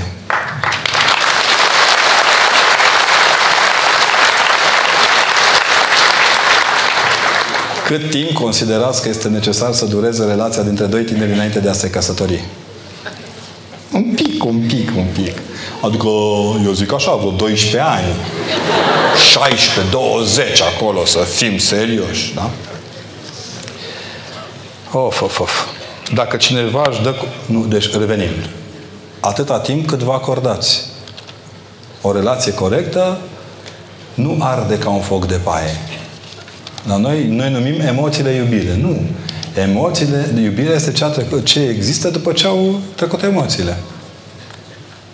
Dacă cineva își dă cuvântul și nu se ține de promisiune, cum ar trebui să procedăm?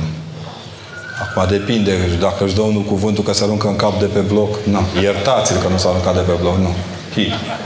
Poate că o da cuvântul că nu promit că nu spun la nimeni că te-ai culcat cu mine. Și a aflat tot blocul. Lui l-ai dat. Binecuvântări, cu rang, ă, cu binecuvântări.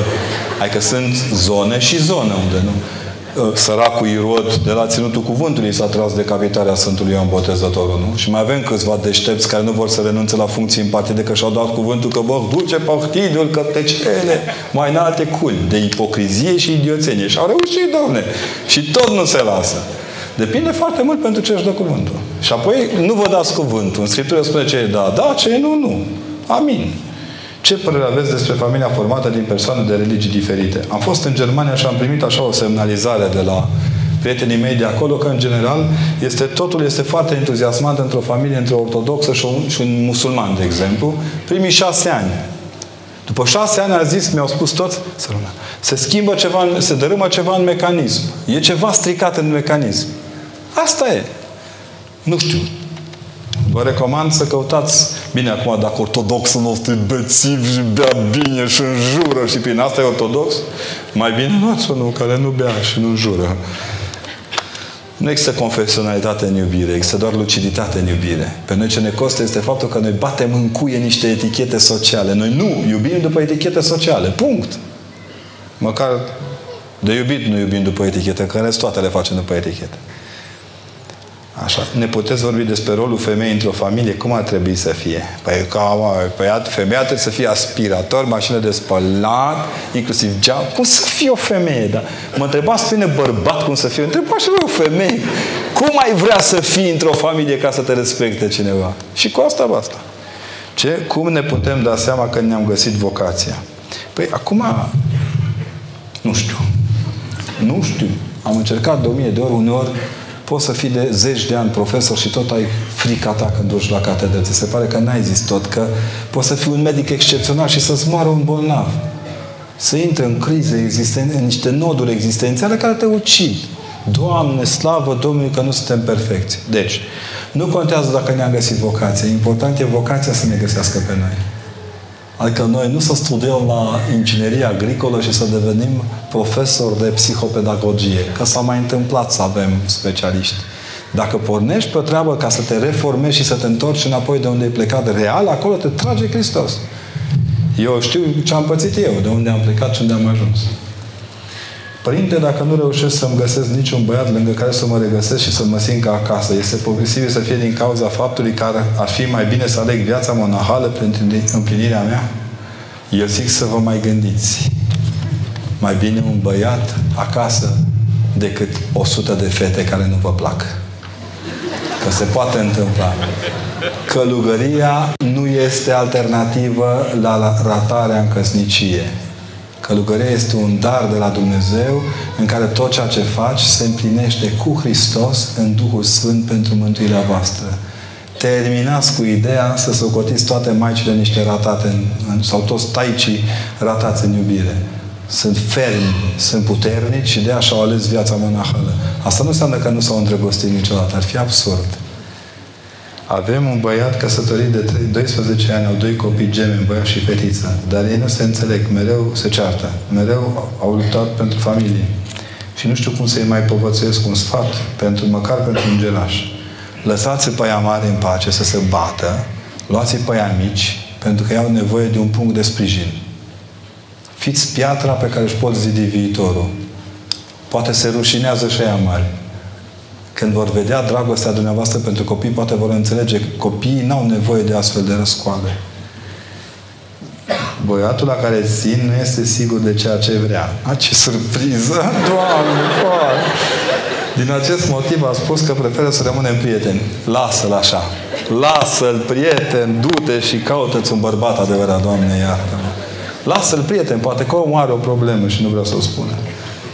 Da? Deci încercați să înțelegeți că sunt limite la care oamenii chiar nu pot iubi mai mult. Poate că cu, cu ce a ajutat religia de-a lungul istoriei? Religia, cu ce a ajutat? Păi, eu știu. Cât timp avem până dimineață? Asta nu e întrebarea, asta e o ispită. Un om normal nu se întreabă nimic. Că religia nu-i venită să ajute lumea cu ceva. Religia nu ajută pe nimeni. Credința, da. Credința ortodoxă, dacă ea vă referiți, păi, ia uitați-vă la Iași. Scoateți din Iași așa. Bibliotecile până la 1850. Bisericile, toate, da, toate. Păi și aici trebuie să stăm în câmp. Acum eram, dacă nu era biserică, stăteam în câmp. Ce fain, casa lata verde. Și vorbeam despre apariția și dezvoltarea uh, știu eu, termitelor cuaternare în uh, paleologicul târziu. Adică despre ce putea omul să vorbească dacă nu vorbește despre Dumnezeu? Pentru că religia este o vorbire despre, cu și pentru Dumnezeu. Nu. Scoateți asta și vedeți la ce ajută religia. La nimic. Absolut.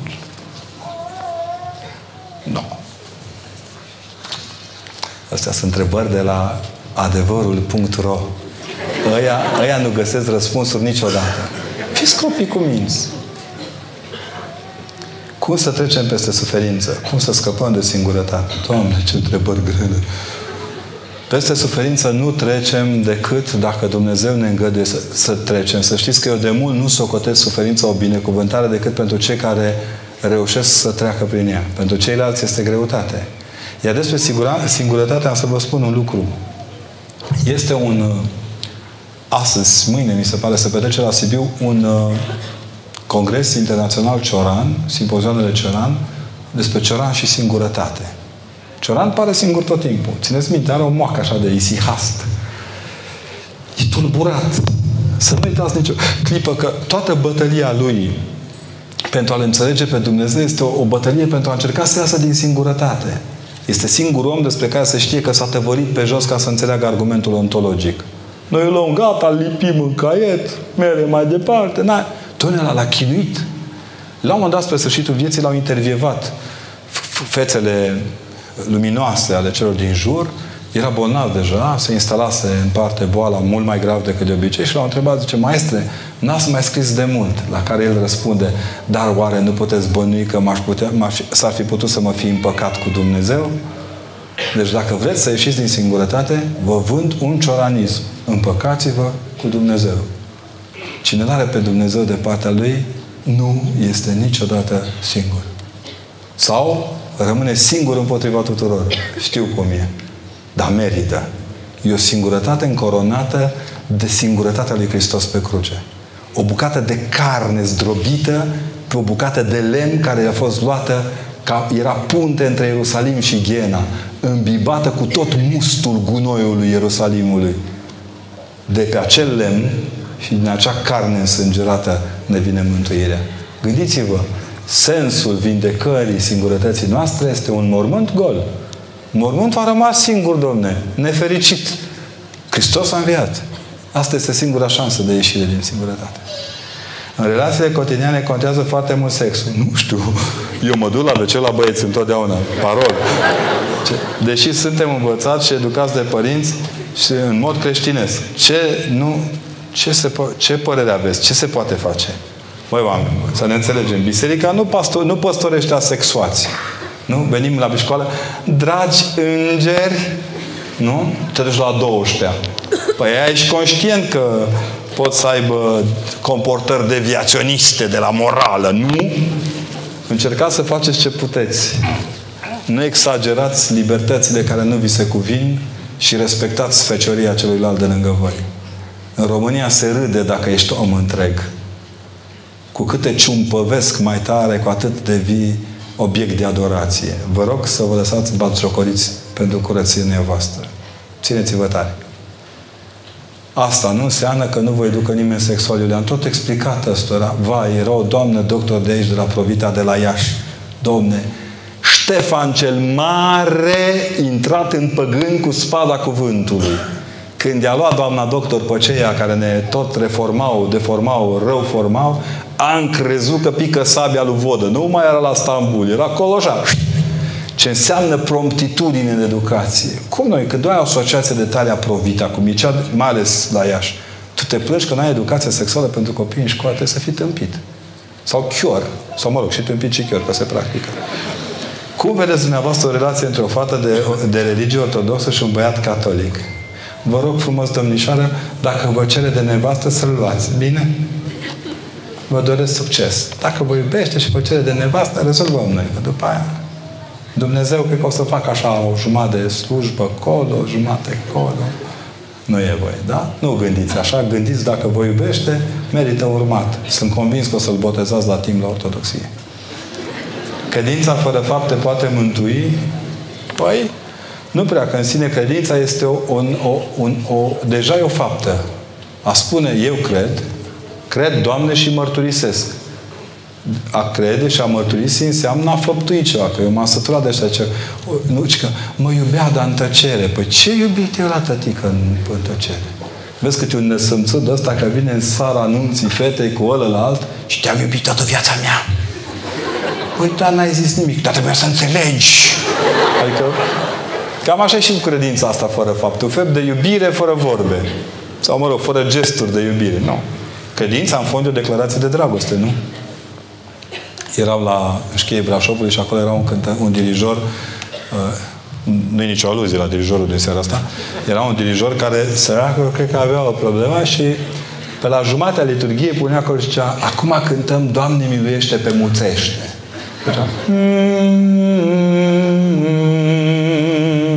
Tu puteai zice orice acolo. Hai poliaș, hai... Orice.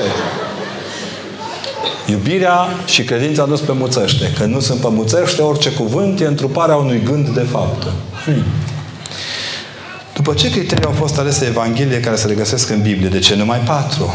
De ce există diferențe de informație între apocrife și cele patru evanghelii? Credeți că o familie trebuie să rămână... A, astea sunt două de un fel.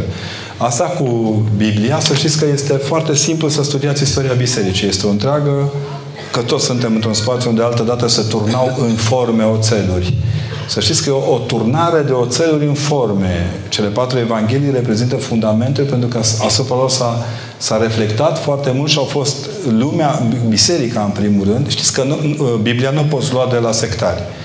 Că ei au luat-o de la noi, adică e fortișagul e vădit. Și atunci hoțul strică prinde hoțul. Ce băi, n-aveți Biblia care trebuie. Serios, gică și de unde ai? Din torpedou, de la basculă, de unde ai? Nu? Și atunci, ne întoarcem. Biserica stabilește un canon. În acest canon, la un moment dat, au intrat mai multe cărți, mai ales la cărțile de după cele patru evanghelii. Niciodată Evanghelia după Toma atât de dragă unora, reîncarnaților. Și atunci, Uh, tot canonul și toată structura citirii Scripturii este, este arta bisericii, este darul bisericii pentru noi. Cea diferența între apocrife și asta e simplă, pentru că apocrifele sunt povești de astea, așa să ne bucurăm noi de ce ne mai mângâie acolo, sufletește, las că o fie așa, nu o fie așa. Au în ele informații foarte prețioase, unele dintre ele, dar nu fundamentale. Eu, le, eu mai predic și din Evanghelia Apocrifă, că sunt câteva locuri care îmi plac foarte mult. Le pot folosi ca metaforă, nu? Dar una e metafora și alta realitatea cuvântului întrupat. Oricum, noi nu ieșim la liturghie cu Evangheliile apocrife să facem, apocrife să facem vohodul. Se că cele canonice sunt cele cuprinse în Scriptura pe care Biserica o are. Iar Evanghelia aceea îl prezintă pe Hristos desăvârșit în propovăduire în mijlocul poporului. E, deja e altceva. Stați în biserică și vă mai lămuriți. Credeți că o familie trebuie să rămână împreună chiar dacă este multiple neînțelegeri care aduc suferință atât copilor și părinților sau să se despartă? Întrebați-vă duhovnicul și mai nou mediatorul, că se practică. Chiar întrebați pe oameni care pot analiza în afara experienței dumneavoastră lucrurile care se petrec acolo. Există în literatura de specialitate informația despre copilăria și adolescența Domnului Isus Hristos? Da, există câteva evanghelii apocrife, de exemplu, și câteva studii foarte interesante, dar vreau să vă spun că la Nazaret există chiar o biserică care se cheamă Hristos Adolescentul. E undeva pe marginea unei prăpăsti, acolo unde nazarinenii, din foarte mare dragoste pentru Hristos, au vrut să-L trimită cu deltaplanul pe Domnul și Domnul a refuzat. Le-a stricat planul. Deci acolo este o biserică a adolescentului Hristos. Dar să știți, astea sunt lucruri logice. De exemplu, când noi prăznuim adormirea Maicii Domnului, ne sar sectarii în cap și ne spun că nu avem în Scriptură. Păi ce bă? Ok, da, Hristos a născut? Păi da. Păi Hristos a născut așa pe țavă? Păi nu. Păi cine l-a născut? O mamă. Bun, înseamnă că avem o mamă care s-a născut, nu? Da. Atunci, logic, mama aia care s-a născut, s-a născut și ea cândva, nu? Este o logică a, a întregii întregii desfășurări bisericești. Pe mine mă distrează că cei care acuză biserica și popii de spălat pe creier, sunt, ei înșiși spală pe creier de ți se face rău. Țineți minte Evanghelia după sânniță făcută de un celebru comentator de tenis unde se pricepe așa din când în când. Oricum, acum câteva săptămâni înainte de Madrid o executau toți pe, pe biata Simona Halep de era dușmanul poporului român. O tâmpită, o dezmembrat. Acum la locul e totuși e semn de revenire psihologică. Poporul român, tăria, guvernul, totul. Adică toate și-au dat mâna la racheta lui Halep săraca. Nu, adevărul că unii cred că suntem proști. Și aș răspunde dintr-un, fizic, dintr-un fizician, da, e drept, în viață, ghinion, știți? Uh, unii nu sunt chiar de la capătul rachetei. Pentru majoritatea copiilor și adolescenților, cuvântul familie este o noțiune ambiguă. ambiguă. Ce ar trebui făcut pentru a prezenta o imagine corectă a familiei? Luați de mână. Luați de mână, plimbați, arătați-le. Într-un orfelinat e foarte greu să explici catehetic, de exemplu, tatăl nostru. La cine te referi când zici tatăl nostru? La nenea de la gospodărie. Știți că nenea Ionică de la gospodărie, care le spală ciorapii, chiloții, e acolo, domne. Și atunci impui accentul nu pe tată, ci pe nostru. Înainte de a învăța pe copii despre familie, învățați pe ei cine sunt și care sunt limitele lor ca oameni. Și pentru numele Lui Dumnezeu nu mai teoretizați. Iubiți pur și simplu. Prea multă teorie în România, prea mult bla bla bla bla bla bla bla. De atâta bla bla nu se mai aude nimic. Nici măcar alarma de căldură. Ce părere aveți de persoane ce aleg să, aleg să nu creadă în Dumnezeu, deși sunt botezați în numele Domnului? Nu. Asta e treaba lor. Dumnezeu să-i ajute. Ce știu sigur e că cei botezați care cad în, în, în, în pierderea credinței, tu din când în când îi trăznește așa botezul, știți? Le vine așa ca o et memoar. Cu ei e mai greu. Dar în general nu sunt de condamnat. Toți în viață pierdem câte ceva. Ei l-au pierdut pe Dumnezeu. Asta e. Până la urmă, crede, a nădăjdui și a iubi. Sunt darurile lui Dumnezeu, astea nu sunt trecute în fișa postului. Noi nu ne naștem cu piesă de schimb la inima care nu crede. O facem să creadă, o ajutăm sau nu o ajutăm. Dar nu avem piesă de schimb. Când merg mămicile cu burtică tot timpul la tantea de le tot pune acolo și se tot uite la bebeluș în prima lună, în a doua lună, în a treia lună, în a patra lună, numai nouă sunt să nu exagerez. Să tot uite, să tot eu le întreb, bun, și dacă tu constați că copilul ăla n-are o mână, ai piesă de schimb? Ce nu. Și atunci crezi că îl vei iubi mai puțin? Păi nu. Și atunci ce te tot chinui? Ce tu îți bagi ochii în taina lui Dumnezeu? Dar lasă-l, Domne, să iasă la iveală și vedeți. Cum îi spune, părinte, eu vreau să fie băiat. Zic, o să fie fată, clar. Părinte, dar vreau să fie... Bă, asta e, o să fie fată, n-am ce să face. Părinte, dar mă enervați, eu vreau băiat. Bă, data viitoare, mai negociem. Mai... Dar cum? Dar de unde știți dumneavoastră asta? Păi zic, dar tu de unde știi că eu aș putea ști? Deci un popă n-are nevoie să-și dea cu părere la chestii. Le zici, doamne, încurajezi, hai, doamne, că poți. Până la urmă, cu ce superior un băiat unei fete sau o fată unui băiat? Ole. Am un frate de 18 ani care a început să fumeze. Nu mama 18 ani? Mamă, ce bărbat e puștiu? Așa? Cum aș putea să-l ajut să nu mai fumeze? Lasă-l, fată, zice. De asemenea, tatăl meu fumează. Na. Spune lui tata să ia țigări bune. Nu-l cotcodăciți la cap, că de obicei băieții la 18 ani fumează că sunt nervoși. Eu știu. Sunt nervoși, domnule, nu mai pot, nu sunt înțeleși. Ce credeți, că băieții n-au crize cum au fetele? E, na. Le au chiar mai serioase, îndrăznesc să spun. Ajutați să fumeze cu gingășie, cu tandrețe și discreție. Să nu fie un clăpăuc prost care afumă casa. aplicați legea. Aplicați legea, spui, fiule, dacă balconul e închis, e nasol momentul. și rugați să nu își piardă viața. Eu am un tată care a murit și pentru că a fumat. Se spuneți că de la țigară se moare. Fără glumă. Se moare de la foarte mult. De la condus prost, de la alcool, de la nervi la școală, de la lipsă de medicamente. De... Bă, dar la țigară parcă e un lux. Să dai bani să mori. Ca când se duce câte unul la câte un medic de ăsta celebru, care oricum el este pensionat de acum 80 de ani, dar încă mai lucrează, caută ficatul la inimă, ca... se duc toți, stau coadă mare acolo, la că dita mai profesor, doctor, bine, omul ăla săracul pe când mișca funcționa, dar acum îl mișcă alții, așa să mai stat un ban pentru smerita clinică particulară, că medicii preferă săraci unii și la invest, la un moment dat, că omul nu mai poate, e vizibil că nu mai Tu te duci și bagi la 100 de milioane. Du, du, dar vă rog frumos să faci așa, dar vă implor, băi, nene, nu mai poate, lasă. Cât costă viața unui om? Întrebați-l pe fratele dumneavoastră cam cât dă pe el. Dacă dă 10 euro pe zi, cum ar trebui să alegem unele decizii când avem mai multe variante? Nu. No. Și că exemplu, de ales o facultate și optez la mai multe. Nu. No. Nu știu. Nu știu de astea puneți, puneți într-o căciulă și puneți cel mai sfânt copil din bloc să tragă din căciulă biletul. Aveți curaj să țineți ce trage copilul? Dacă da, faceți-o. Dacă nu, continuați să căutați. Dacă patriarhul Bisericii, Ser- Bisericii Serbiei se alege așa, se poate întâmpla ca și vocația noastră să fie acolo. Mersul păcat, zic serios, așa au fost tras la, trași la sorți. Apropo, duminică este Evanghelia cu tragerea la sorți a apostolilor. Ascultați uh, apostolul cu tragerea din faptele apostolilor, capitolul 6. Trageți cu urechea, ia. Ecute. Unele lucruri se fac chiar prin Dumnezeu. N-ai, uite, n-ai ce face, bă. Uite, apropo de contribuția religiei în lume. N-ai.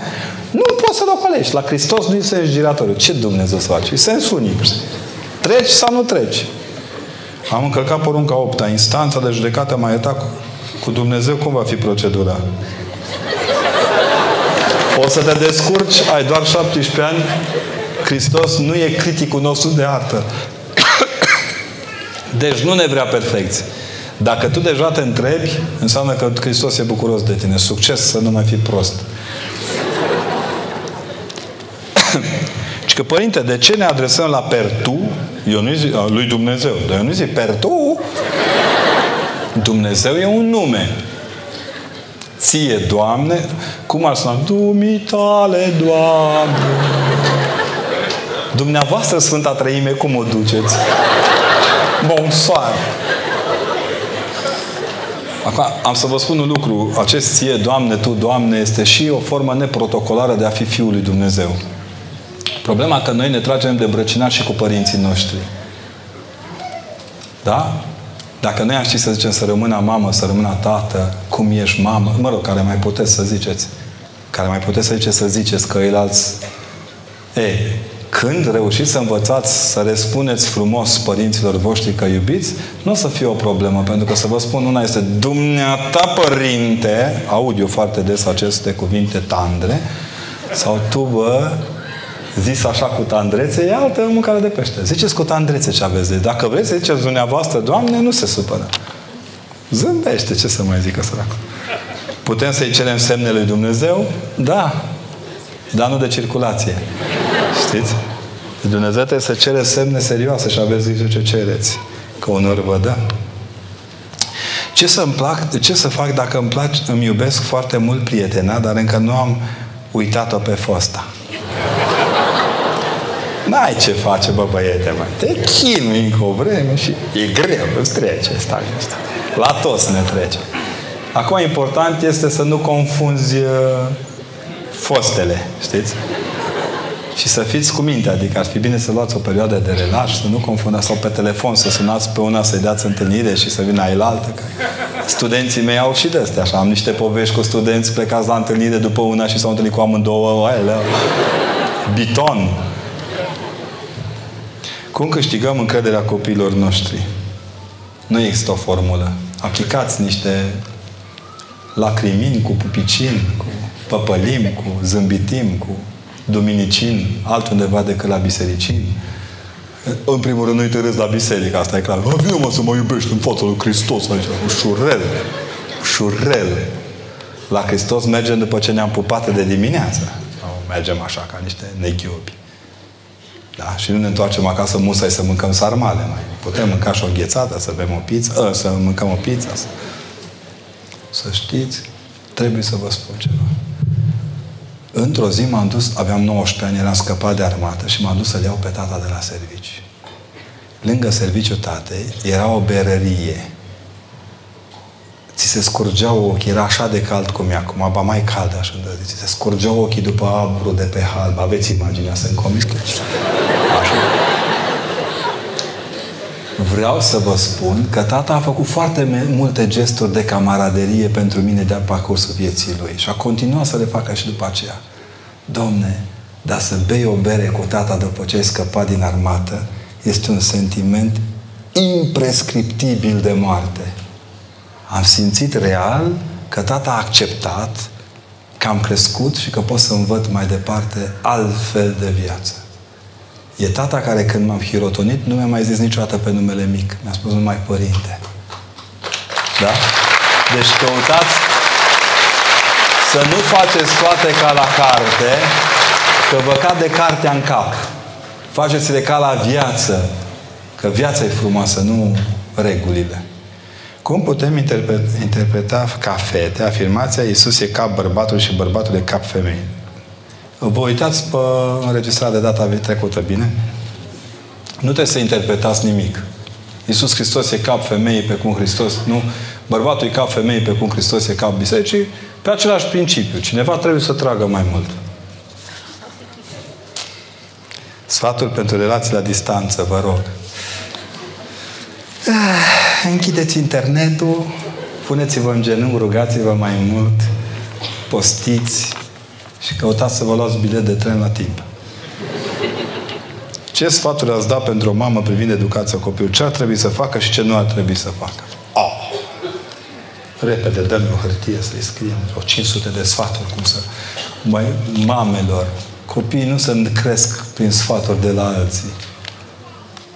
Ideea că cineva trebuie să vă sfătuiască cum să vă creșteți copiii e o invenție după anii 70. Până atunci nimeni te învăța cum să fii mamă. Până atunci toată lumea te învăța cum, să te, cum să-ți crești copilul, nu cum să te aperi de copilul tău. Atunci de ce credeți că s-a schimbat ceva? Fiți cu minte. Există un singur sfat. Fiți mamă. Dacă vă este bine, dacă nu, mai vedem. Am renunțat la rugăciune. Mo. Și ea ce a zis? A, e rugăciune cu râmic, pardon. Cum pot să fac să revin la programul obișnuit? Apoi dacă ați avut program de rugăciune, bine ați făcut că ați renunțat. Doamne, la șase ziceai să vină rugăciunea mică. Ping! La 11 nu. Uite, renunțați la program, deci nu ați renunțat la rugăciune. Ziceți ce rugăciuni mai puteți. Vedeți ce mai țineți minte din multe de rugăciuni rostite în timpul programului, stabilit împreună cu duhovnicul, care v-a zis 40 de acatiste pe săptămână, 72 de catisme din saltire, 13 evanghelici de cap-coadă. Nu că avem doi așa, uai, câțiva de te rup. Domne, zici că, parcă, zici că trebuie să îngrășăm niște porci, nu să creștem niște oameni. Luați-o ușor. Învățați prima dată să scrieți cu litere remari Dumnezeu. Ăsta e un nume care merită reținut. Și Isus Hristos. Și numele ăsta merită reținut. Și Duhul Sfânt. Frumos nume. Și învățați că Dumnezeu Tatăl, Dumnezeu Fiul și Duhul, Dumnezeu Duhul Sfânt, toate trei una sunt. Ziceți-vă asta măcar o parte din zi și vedeți că Dumnezeu șoptește, să știți. La lecția asta întotdeauna e bine primită șopteala. În curând voi fi educatoare. Ce este cel mai important pentru această slujbă? Să nu vă pierdeți entuziasmul. Dar educatorile n-au cum, că vin ăia cu mucii până în gură. În ce manual de pedagogie scrie ce să faci când Iliuță o mânca deja o tonă de muci și ar mai vrea? Nu e! Ce faci? Ștergi năsucul, mai pui pe toată, bă, Ilie, bă, stai mă pe Am fost și eu educator, să știți. M-am dus să, m-a chemat o doamnă educatoare să predau religie și mi-a zis, ce bă, părinte, nu veni cu reverenda neagră. De azi am venit în albastru să nu vă speriați. Că spari copiii. Și m-am dus cu, fel, cu stiharul de la veșmântul de înviere în alb, cu duși galbene, așa. Copiii se uitau ca la zebră la mine, că nu m mai recunoscut că stau părintele la simpatic. Și a zis, bă, cochii, mi-a luat șurțul numai așa să vă impresionez. De amu vorbim. Doamne, erau fabuloși, cădeau de pe scaun, își băgau dești în nas. Uh, uh, ce să, ce-au făcut ăia două ore, o oră cât a fost? A râs numai în cocoșat. Tu n-ai cum să nu iubești. Deci vă atrag atenția, dacă vă faceți educatoare, v-ați îndrăgostit pe veșnicie de copii. Dacă nu v-ați îndrăgostit pe veșnicie de copii, căutați-vă altă muncă. Că educatoarea este primul movens al culturii unui copil.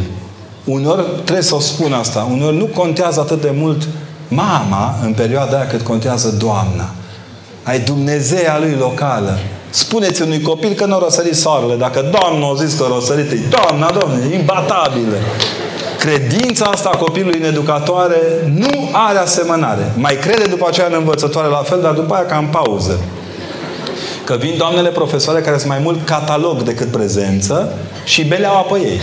Cum zicea antrenorul ăla, focul la ei, focul la ei, cam așa. E, vă doresc să nu vă pierdeți entuziasmul. E fain să fie educator. Bă, să, când miroase dimineața a parizer fiert, domnule, toată grădinița, domnule. Aceai de la cu zahăr ars în el. Și copiii mănâncă, de zici că mănâncă din ambră cerească, zei toți, domne. Părinții strâmbă din nas, că vai toaleta aia, copii, nici de cum. Acum, sigur, să nu fiți la vreo grădiniță particulară cu bâta adăugată, că totul a fost salvat de, pe, de partea particulară a României și acum, din când în când, îi mai atingem și pe ei. Și să vă păstrați mintea întreagă, să vă spun, poți dili ușor ca educatoare, că ea toți cer deodată câte ceva și fiecare cere altceva. Deci luați-o pe rând, calm, respirați și beți apă mai mult. Mai mult decât ceilalți profesori. De ce credeți că lumina de la Ierusalim se aprinde doar la Paștele Ortodoxilor? Ca să săftice unii.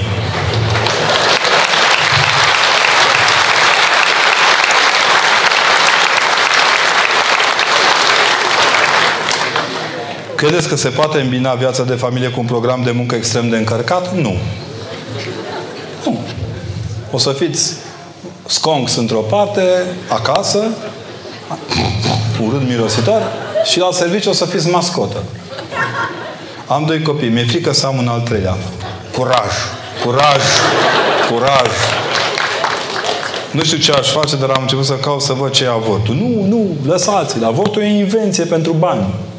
Toamnă, curaj că vine la, ăla vă spală la bătrânețe, țineți minte. Ăsta de faceți ultimul, nu știu cum Dumnezeu, rândul e Dumnezeu, că pe ăștia de-ar vrea să ne avorteze ai noștri deveni cei mai importanți în familie. Da, eu sunt un accident de cauciuc, nu am nicio treabă cu asta. Serios, sunt în generația de crețeilor, nu că ne-au făcut generația de decreței tâmpiți mulți. România asta acum pe vertebrele și pe coloana de vertebra la decrețeilor. Mama așa cum râde când mă vede.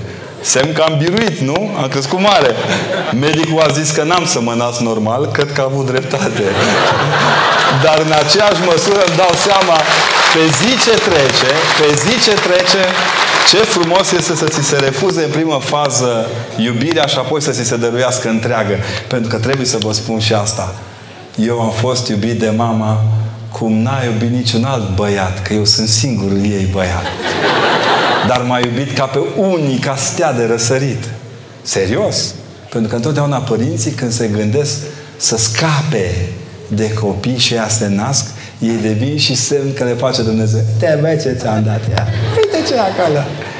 Știi? Băi, ce fain miros copii. Doamnă, vă rog eu faceți încă unul. Vă rugăm toți. Mă, oameni buni, rugați-vă să aibă curaj femeia.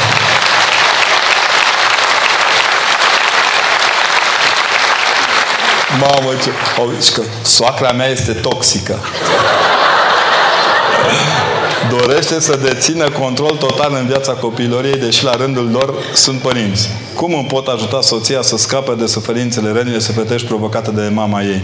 Nu vreți să transmite în lanțuri și generațiilor următoare. Fiți fermi. Serios, fiți foarte fermi. Eu nu pot vorbi de soacră pentru că e mama soției mele, adică nu i-am spus soacră niciodată. Și să știți, chiar cred că uneori nu e bine, dar pot să vă vând un pont. Dacă vreți, sper să nu se supere nimeni pe mine. E, e un banc, dar are relevanță. Uh, se spune că cei de la uh, agenția pentru referendum, nu pentru recensământ. Au mers acasă la unii, au sunat la ușă și au zis, bună ziua, bună ziua. Dumneavoastră cum vă numiți? Adam. Ah, interesant. Dumneavoastră? Eva. Ah, interesant. Dacă ai parcă mi-e cunoscută povestea. Și vipera? Ce că un pic. Mamă, soacră, te caută băieții de la recensământ. Fiți mai destinși. Terminați cu prostiile. Scoateți-vă cuvintele proaste din vocabular. Încercați să vă rugați pentru ea ca pentru mama, nu ca pentru soacra și încercați să înțelegeți ce a avut mai bun v-a dat. De a softică că nu prețuiți cum se cade. Deci atenționarea ei este și un pic împotriva lipsei de empatie. Fiți cu minți. Hristos a înviat, adevărata mea. Cum știm că am întâlnit persoana potrivită pentru a întemeia o familie creștină? Nu știm. Aici e și frumusețea. Că nu știm niciodată. Nu știm. Nu. Vai, ce nasol ar fi să știm. Să vedem, avem un tabel aici, Georgica cu Ionica, Vasile cu Ionica. Nu? Nu știm. Suntem în mâna lui Dumnezeu. Dacă suntem o familie... Deci o familie creștină se întemeiază punându-ne în mâna lui Hristos, nu în mâna siguranței. N-am vrut să zic să rei acum, da? Dacă băiatul cu care am vorbit mi-a arătat, mi-a demonstrat prin fapte că nu mă iubește, deși spunea că mă iubește din tot sufletul. Cred, cred, da. Atenți, de ce nu pot renunța la ideea de a fi cu el? Știu, simt că nu ne potrivim. Mai încercați. Curaj. Viața lângă un nărod e nasoală rău. Părinte este o fată pe care doresc să o cer. Dar nu-mi permit din punct de vedere financiar. Păi ce are, mă? Te duci cu sacul de bani la ea? Oh! Ah! Eu m-am dus cu sacul de cărți. Iar părinții mă sfătuiesc să fac acest pas după facultate. Păi după facultate, normal. Aici e facultatea, după facultate. Unde e acolo? Nu o să... Măi, oameni buni! Sărăcia e fala prostului. Fiți cuminți. Și câți bani vă trebuie să vă iubiți? Cât costă a, vorbiți de nuntă cu hăi, jumătate de sat, cu trei sferturi din celălalt, pune în băie niște bani de mine, niște păgăleți divin pe m-am văzut. Am fost prin zonă și am văzut ce e după câte o nuntă. Mamă! Măi, oameni buni, nu-i mai ajutați pe vecini să vomite pe fericirea voastră. Terminați cu prostiile. Cununia e sfântă, smerită și cu minte. Luați fata, o duceți la sfatul popular, vă căsătoriți cu dumneavoastră acolo la toașul cu tricolașul, mergeți pe la părea cu cernicul, cu nășicii, cu părinții, faci, când aveți bani, faceți masa. Ce? Schimb oamenii la masă, poți să o faci când vrei. Alo, Ioane, vii? Nu. Cel mai simplu e așa. Hristos știe. De ce oamenii renunță atât de ușor când este greu? Că e greu. De ce oamenii nu mai luptă pentru fericirea lor? Pentru că nu știu că e fericirea lor.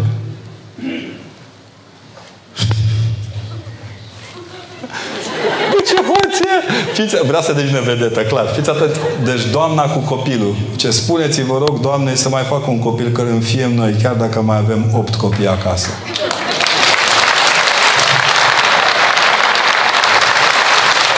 Nu în fața ta, în fața Doamnei, stai liniștit. Doamne, ce soluție, a? Care este rostul acestui marș pentru familie? Zice, am primit o hârtie la intrarea... Măi, să ne trezim la realitate. Să știți că de când cu ora de religie, parcă suntem un pic mai activ și democratic, așa. Să știți că unele drepturi trebuie să le apărăm în stradă, nu sub stradă. Și în afara ei. Eu nu sunt adeptul scoaterii biserică în stradă, dar uneori ne iese și e așa de fain. Am văzut odată un marș cu 10.000 de oameni care cereau dreptate pentru copii. Oi, ce mi-a plăcut. Fu, fain. Este păcat să faci ceea ce te face fericit? Depinde ce te face fericit. Să-l întrebăm pe Osama Ben Laden când îl vedem. Micuțule, cum e când erai fericit și trăgeai când te jucai, cântai la mitralier așa? Sau pe Hitler. Că... Cum ne alegem Părintele Duhovnic? Nu dați cu bani, asta e clar. Mergeți, intrați, ascultați, vedeți cum se comportă și luați-l acasă. Care este cheia succesului? Am una mare așa.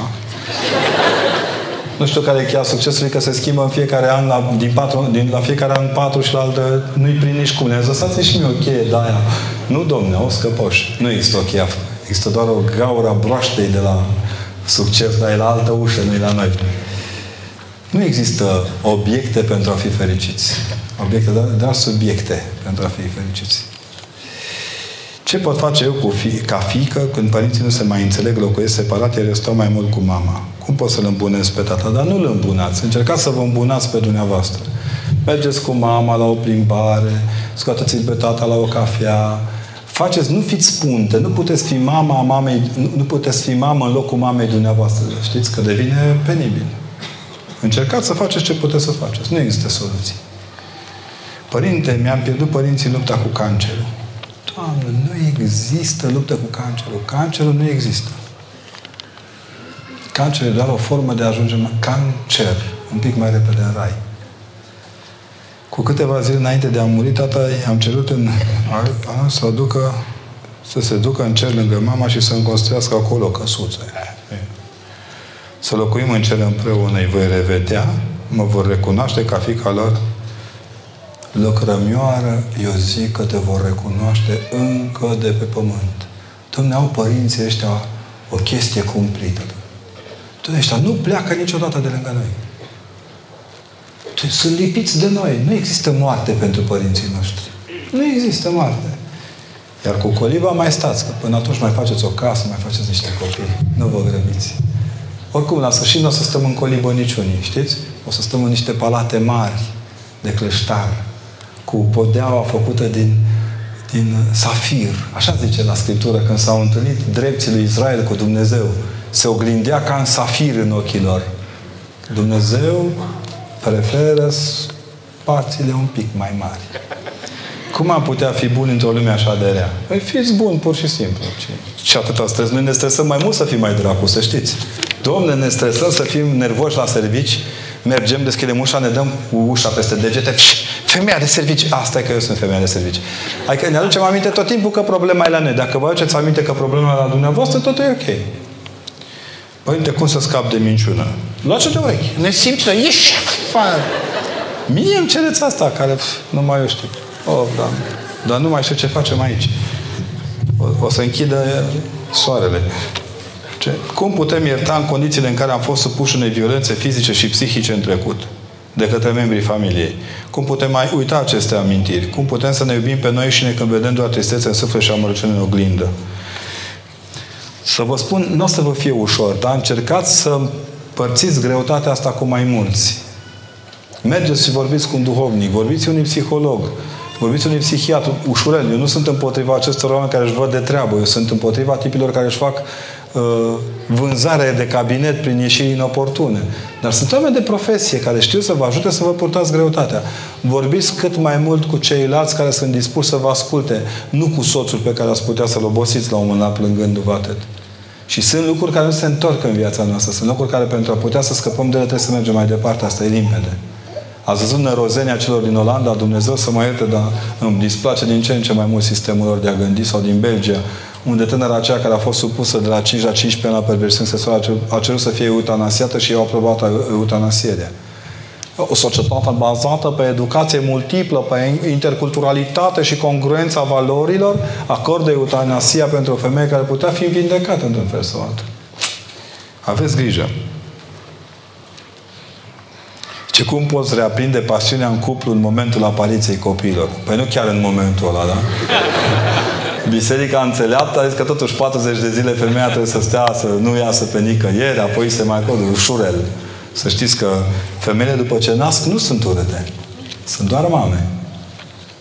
Și o să fiți și mai iubite dacă sunteți o mamă și o soție bună. Gândiți-vă că vă iubesc din start, mai aveți doi, doi cu trei, trei dintr-o lovitură. Puf, ați devenit uh, croitorașul cel viteaz. Tatăl meu a murit în 2012. Au trecut deja tot patru ani și tot îi simt lipsa. Ce mă doare dorul de cum să fac, ce să fac. Și mie tata mi-a murit tot în 2012 și nu știu cum să fac. Dar fac. Mă duc la liturghie, îl scot pe tata din prescură, îl pup și îl pun lângă Hristos și ne dăjduiesc că la a doua venire ne vom revedea. Bucuroși. Că nu putem fi decât bucuroși, că raiul e pentru oameni. Pentru ei alți, alt sector. Și că contează aspectul fizic într-o relație. Uneori da, alteori ba. Contează enorm de mult modul cum gândește celălalt și ce așteaptă de la celălalt. Dar Dumnezeu așa a făcut ca în uh, esențele bune să fie scris în, în sticle inoportune câteodată. E câte o minte sclipitoare într-un trup care nu spune nimic. Șansa vieții. Oricum, Dumnezeu ne-a dat la toți câte ceva să fim iubiți. Și ne facem tot ce putem cu datul lui Dumnezeu să-L jocorim ca să fim urâți pentru asta. Asta e. Ce făcea și ce gânduri aveați la 18-20 de ani? Mo. Mo. Scriam poezii. Ce părinte sunt condamnată să fiu veșnic singură. Ce să fac? Doamne, veniți-vă în fire. Nici dracul nu-i condamnat să fie singur veșnic. Dar se ambiționează. Nu fiți ambițioasă în singurătate, vă rog frumos. Zice, dintre facultatea de drept și cea de istorie, care ar fi mai bine, ce ar fi mai bine să aleg? Nu. De unde să știu? Alegeți pedagogia. Ce Dumnezeu este un nume sau o calitate? Calitatea de Dumnezeu a căzut cu autos primii secretari. A Dumnezeu e mai mult decât un nume, e o prezență. Dar e un nume, în primul rând. Părinte, cum se împacă stima de sine cu smerenia? Ă, m-a întrebat o doamnă, zice, Părinte, biserica propovădește frica. Frica și cu tremură. Zic, da, da, eu credeam că cu tremură la primăria capitalei, că ne-au nebunit ăștia de la București de câte ori și-au pus biluțe roșii, le-au dat jos, zici că punem biluța, dăm jos biluța, punem biluța, nu?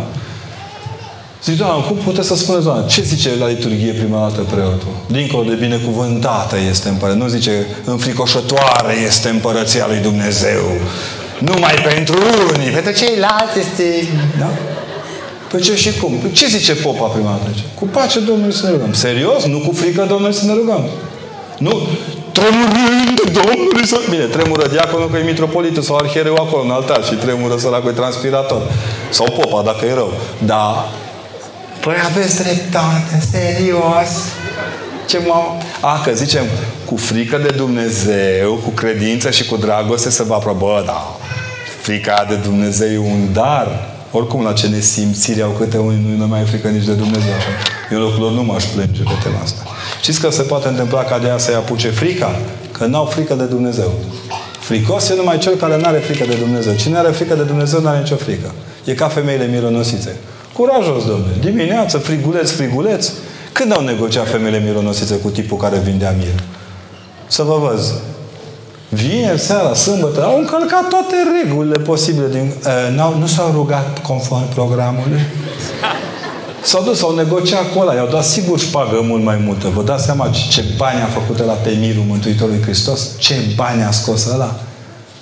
Bun, urcă femeile și normal totul era pierdut în frig, cimitir, fie vorba între noi cu el, drag să meargă în cimitir. Gândiți-vă la ce umiliți erau soldații, domnule, care să te pună comandantul să păzești o, o groapă. Penibil. Nici un militar din lume n-ar face asta cu bucurie. Și mai vin și nebunele la dimineața. Ce, ce să... Și apare îngerul. Vedeți, Dumnezeu, ca să scurteze drumul femeilor, îl trimite pe înger înainte. De ce căutați pe cel viu printre cei morți? Ce asta e bau-bau? Să vină îngerul să-ți spună să-L cauți pe Hristos cel înviat? Dacă vă venea bau-bau, ieșea dracu și cea ai mei sunteți și moartea voastră e sigură, nu? Era mult mai simplu așa, ca la desene animat. Că nu e la alb, e la negru. Că nu e la alb, negru, e la alb, negru și gri. Ce părere aveți despre fertilizarea în vitro? N-am păreri despre, despre asumările dumneavoastră. Vă rog frumos să mă iertați, sunt biochimist într-una dintre fazele vieții mele am fost foarte aproape de cercetare și vreau să vă spun că mi se pare că este soluția cea mai disperată a unei lumi care nu mai poate naște. Asta e. Dar să știți că Dumnezeu iubește disperații care au soluții. Dacă ați putea schimba organizarea sistemului educațional, ați introduce mai multe ore de religie? Nu. Niciodată. Niciodată. Aș face altfel. Aș face o oră de religie la școală și două ore de religie obligatorii la parohie premiul fiind o excursie pentru copiii din școala la Ierusalim cu profesorul de religie și toți copiii din școală, vă dați seama să trimiți 800-900 de copii la Ierusalim cu avionul.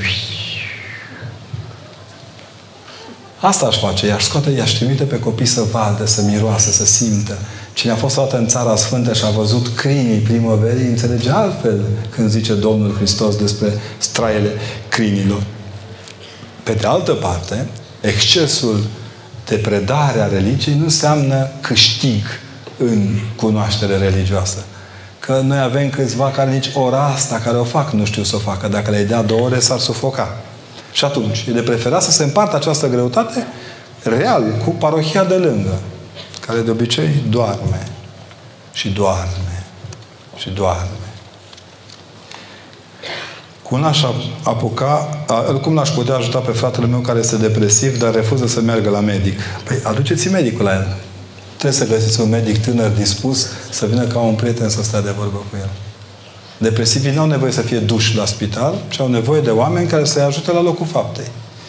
Ce să fac dacă de mult timp îmi place de un, de un băiat ce nu pot spune? Curaj, fata mea.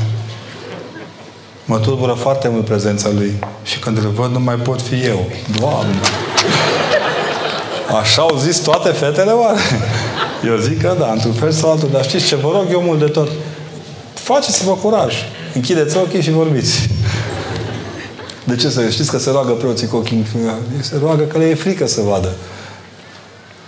As, nu știu care dintre preoți a fost vreodată într-un, într-un salon cu oameni arși. Sau cu oameni amputați. Sau cu oameni care n-au fețe în urma unor accidente. Te duci, te rogi, toată lumea ce, ce evlavios e părintele, dar ți-e o frică să deschizi ochii aia. Bă, și culmea, când îi deschizi, se pare că rana lui e cel mai puțin lucru care ar putea să-l afecteze, afecteze frumusețea lui Dumnezeu. Dacă o fată spune că nu are cu cine să se căsătorească și nici la mănăstire nu dorește, este pentru că e prea pretențioasă în a alege un băiat sau pentru că vrea, că vrea Dumnezeu? Sunteți de acord cu viața celibatară? Nu pot eu fi de acord. Asta trebuie să fiți de acord. Că eu nu am fost de acord și m-am măsurat. Dar să vă spun o treabă. Uh, asta cu dacă vrea Dumnezeu sau nu, nu băgați pe Dumnezeu în toate filtrele așa, că nu e frumos așa. Mai lăsați și pe el să respire. Sunt căsătorit, îmi doresc un copil, dar îmi este frică de societatea în care trăim și dacă reușesc să lucrez cu un bun creștin. Doamne, dumneavoastră faceți-l, că se ocupă Hristos de restul. Stați cu minte. Hristos, săracul, numai copii nu poate naște, de în poate face orice. Părinte, cum să facă soțul meu să nu mai fie așa de mândru? Nu pot să cred. Săracul om. Dacă vară de nevastă, cum să nu fie mândru, Doamne? Încercați să nu-l smeriți, că nu o să vă iasă, vă spun eu. Ce? Cum să-i demonstrez iubitei mele că o iubesc sincer? Cu...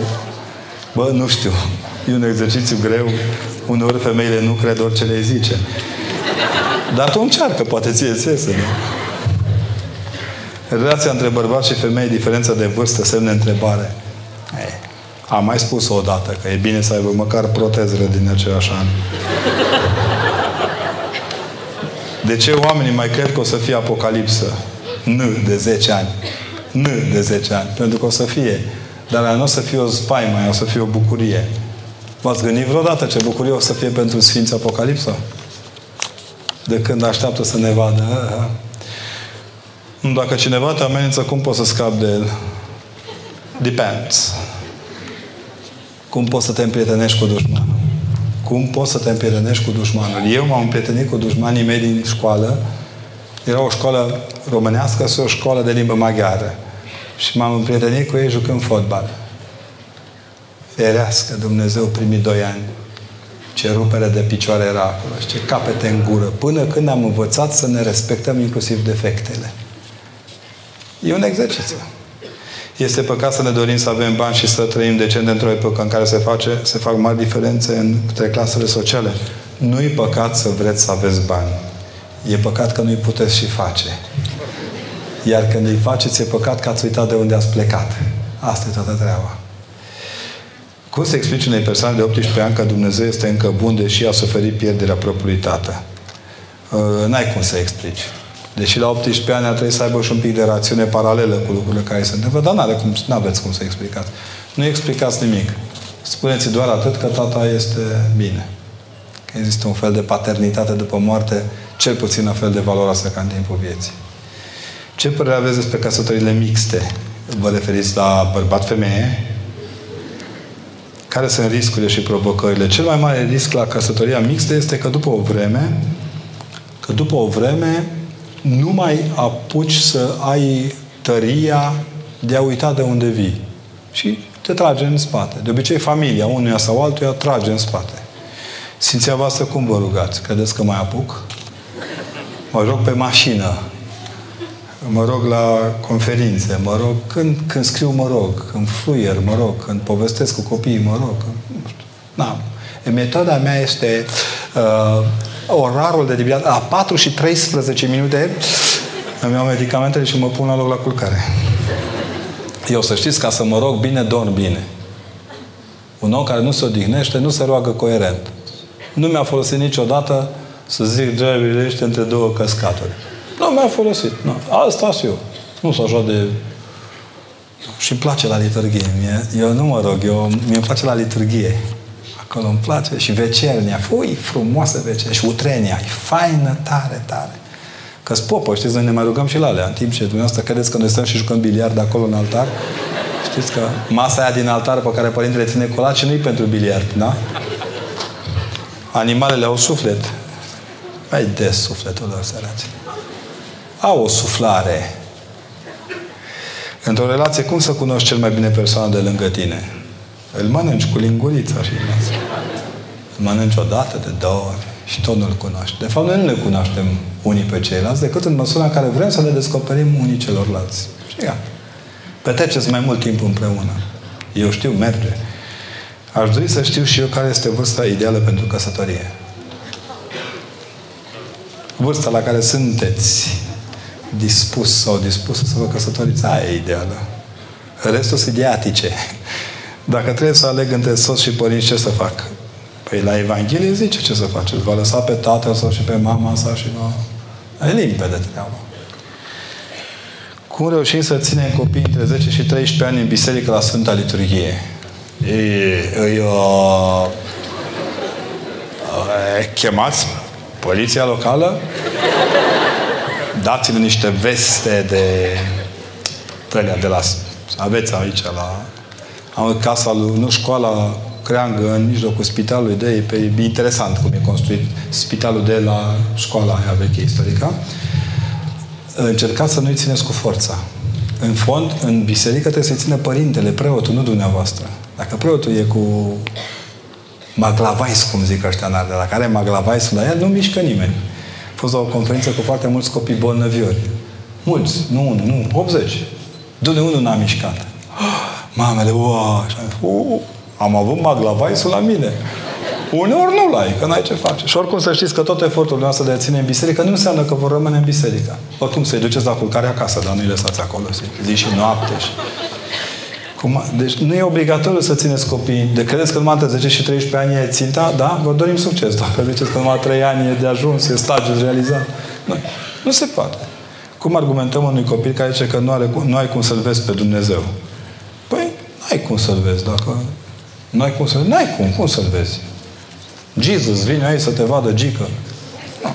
Fiecare are limita lui de cunoaștere. Nu. Nici nu e obligatoriu. Cum trebuie să fie o soție de preot? Răbdătoare, săraca. Se rab de popii toate aerele lui de arhiereu.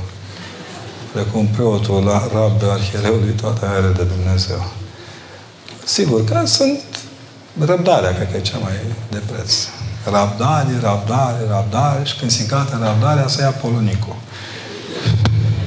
Cum a susține ideea că o familie homosexuală nu e un lucru normal unei persoane care aduce în discuție drepturile omului și democrația? Păi, doamne, noi nu ne iubim democratic. Ridicăm degetul că asta homosexual, care nu adică Asta îți povești cu zâne. Democrația nu înseamnă drepturi pentru lucrurile aberante. Când dă pentru lucrurile aberante, democrația nu mai e democrație. Este politică. Politica nu este democrație. Și atunci să-i spunem, politic vorbind, trebuie să le acordăm niște drepturi. Ok, acordați-le voi, dar nu ne obligați pe toți să le respectăm. Deci nu poți da o lege, dai altceva. Mie mi-a plăcut foarte mult de un parlamentar care și-a cerut femeia într-o relație care nu-i consfințită legal, iar ea era încântată. I-a, i-a vândut ele calul verde de pe perete. Nu. Semn de mare rațiune. Nu. Le-am spus celor care uh, celor care știam că sunt cu altfel de viziune asupra căsătoriei decât noi, mine și cred că și o parte dintre dumneavoastră mulți, Le-am spus, băi, eu n-am nimic cu voi, eu vă apăr părinții voștri. Că nici ei nu s-au născut, el din el și el din ea. Sau el din el, din el, din... că nu mai știi care e și care e. Da? Nu, nici nu trebuie să-i argumentați. Dacă aduci argumentul democrației, lăsați-l așa, dați bine să zice, să-l te pupe pe frunte Dumnezeu democrației. Ăla mic cu mustață de îngropat în piața Mare Roșie din Moscova. Că le cu democrației, nu? Altul nu e. Noi ne tot cocoșăm să le spunem, da, aveți dreptate, da, așa este. Nu, spune-ne că e politică, nu democrație. Spune că este o investiție politică într-un viitor nelămurit din punct de vedere. Și atunci nu mai zi democrație. Cum să reușesc să fac? Știți că am mai o treabă foarte interesantă. Când ei înjură biserica, e vorba de democrație. Când biserica le zice că te un ai dracu fanatici ăștia, nenorociți ăștia, tâmpiți ăștia de popi. Păi atunci nu-i democrație. Dacă nu e egală, nu-i democrație. Cum să reușesc să-l fac pe tatăl meu bolnav de cancer să se bucure, să creadă în Dumnezeu? Acum, lăsați-l măcar să moară liniștit, nu-l mai stresați cu ideea lui Dumnezeu, da? Dacă omul are o problemă, nu acum ce vreți să danseze prin casa care are cancer, voi ce bucură, ușuret. Dumnezeu nu ne cere gesturi absurde. Ne înțelege suferința și durerea, dar pentru asta s-au inventat medicamentele analgezice. Nu? Pentru astfel de situații. Sunt robite de patima desfrânării. Ce să fac când am în minte numai gânduri necurate? Spălați-vă mai bine pe cap. Glumesc. Încercați să pricepeți că nu tot ce intră în mintea noastră e gând necurat, ci nu mai exagerați. Exagerați prea mult. Să știți că un om care recunoaște că are patimi atât de strânse, de obicei nu e în sala asta, e în capătul orașului, pe acolo, cred că e spitalul, nu? Cam pe acolo. Lăsați exagerând, nu vă smeriți exagerând. Primul lucru pe care trebuie să știți este să vă măsurați măsura păcatului și să știți, nu, nu înghițiți totul de gata. Ce părere aveți despre scutul de la Deveselu? Uite, că... Ah, ah, mi-am exprimat-o. nu nici pe principiu că o să-i batem pe toți cu aghiazmă mare și cruce, că nu o să iasă. Am mai încercat și n-a ieșit. Cum putem orienta, nu înseamnă obliga, a forța impulsul un copil de 18-25 de ani către o meserie, profesie sau un cel în viață? Păi e cam târziu la 18-25 de ani la, la ăștia mai mari trebuie să dai cu grijă când îndrepți. Ei sunt ca un bloc de piatră care au alunecat până într-un punct și nu mai înaintează. Și nu poți să îi împingi în față. Îi împingi așa ușor, ca să le dai senzația că de la ei s-a născut mișcarea. Și cine sunt ei? Încerc să fiu bun cu toată lumea, să-i respect și totul sunt oameni care își inventează imagine, își inventează imaginea mea, mea după cum vor ei. Ce mă sfătui să fac? Mie îmi ziceți asta? Fai de capul. Păi eu vă spun, pe mine m-a cuprins. Eu n-am fost niciodată neatent la reacțiile oamenilor până în ianuarie. Acum, când în urma unui articol scris de bine de sănătate, Doamne ferește să scrie ceva de bine în România. Gata. Dar dacă scriam ceva de rău, eram premiat. Dar pentru că am scris de bine, domnule, ești un dezastru. Și unul mi-a spus, nenorocite, popă, tu nici nu trebuie să te operezi în spital de stat, că voi nu dați contribuții la stat. Păi de ce trebuie să-mi pese mie de părere? Trebuie să mă operez singur acasă sau ce? Îmi scot dinți în oglindă așa. Ce știe el despre mine? Deci întrebați-vă ce știu despre dumneavoastră și dacă nu știu, dați-le o pauză, o merită. Și o pauză lungă, lungă. Apăsați pe delete, nu pe... Ne puteți sugera niște cărți pentru a deveni profesori mai apropiați de sufletele elevilor? Sunt o grămadă, o grămadă, dar e una, este un autor interesant, Daniel Penac, editat de Polirom. Căutați-l și citiți-l, vă rog eu frumos. O să vă placă. Cum puteți stabili limita între lumesc și duhovnicesc în familie? Nu putem stabili între lumesc și duhovnicesc în familie, că familia este o noțiune duhovnicească. În familie nu intră nimic lumesc. Serios. Dacă familia e familie, nu e nimic lumesc. Că e lumea ta, e familia. Familia e sacră. Tot ce o atinge, de unde și cum îmi pot da seama că cel care crește, cerșește chiar are nevoie de ajutor? A, faceți anchetă socială la fiecare. Bine, trimiteți primăria pe capul lor. Până o să se satură ăștia de primărie. Le trimiteți poliția locală. Dați acolo oameni. Dacă vreți să dați, dați. Dacă nu, cu cât vă constipați mai tare, cu atât nu vă iese nimic. Stați cu minți. Am un copil de 12 ani. Cum să-l vindec de moda înjurăturilor? Păi nu mai înjurați. Dumneavoastră nu mai înjurați, binecuvântați de fiecare dată și învățați. Nu e o modă. Înjurătura nu e o modă. Că persistă de prea mult timp ca să fie modă. Moda ține un timp și pleacă. Ce credeți că la Roma nu se înjura? Există texte în limba latină. Nu știu dacii cum făceau, că văd că dacii acum mai nou se groapă la Washington, pe unde erau ei. Cam o să vedem daci și unde nu sunt daci, de o să pierdem sensul culturii dace. Dar ajutați să înțeleagă cât e de grav. Fete, cu fetele e mai ușor. Dacă e o fată, ziceți, vezi, cu cuvintele astea cu care înjure acum, va trebui să-i spui copilului tău când va avea febră, să stea liniștit că mami e cu el. Dacă și-a pierdut buzele și cuvintele pe prostie, nu o să mai, n-o să mai creadă copilul. Ai, și că părinte sunt însărcinată și nu mă înțeleg cu tatăl copilului, deoarece este catolic și îmi cere să renunț de ortodoxie. Ce mă sfătuiți, Doamne noastră? Nu că nu vă înțelegeți cu tatăl băiatului, copilului. Băiatului, ce am zis? Ci pur și simplu aveți o problemă de identitate, de conștiință. Cădeți la pace, nu vă certați pentru asta. Treceți la ortocatolici. Am trei copii și dacă când, uh, când înfloreau florile, nu ați remarcat că e un catolic fervent? Era așa? Nu știu cum Dumnezeu, toți oamenii vin să spună la popă după ce o pățesc. Și părinții, nu știu ce cu asta, că atâta abia distingi. Păi, femeie, dar înainte nu bea. A, ba da, da. Și cam cât bea? Păi nu, era așa două găleți divină și acum două jumate. Pentru că întotdeauna căsnicia naște o sete la bărbat extraordinară. Păi și nu l-ai văzut, băi, femeie înainte de a lua? Păi parcă am fost oarbă, părinte. A? Râdeți de dumneavoastră, de fapt, nu mă luați pe mine. Aolea, că de cum știți, hai.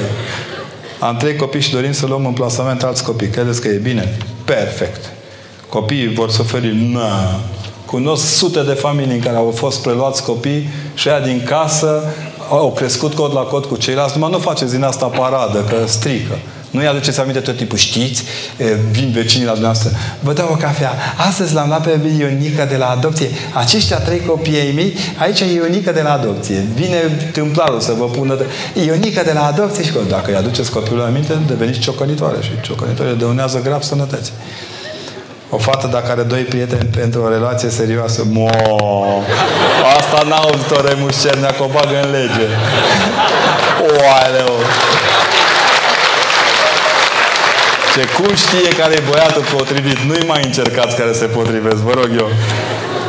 Hotărâți-vă pe unul și încercați să... N-au știut ăștia, domne, că ne bagă lege imediat. Nu mai ziceți cu voce tare chiar toate prostiile, că ăștia ne fac lege din toate.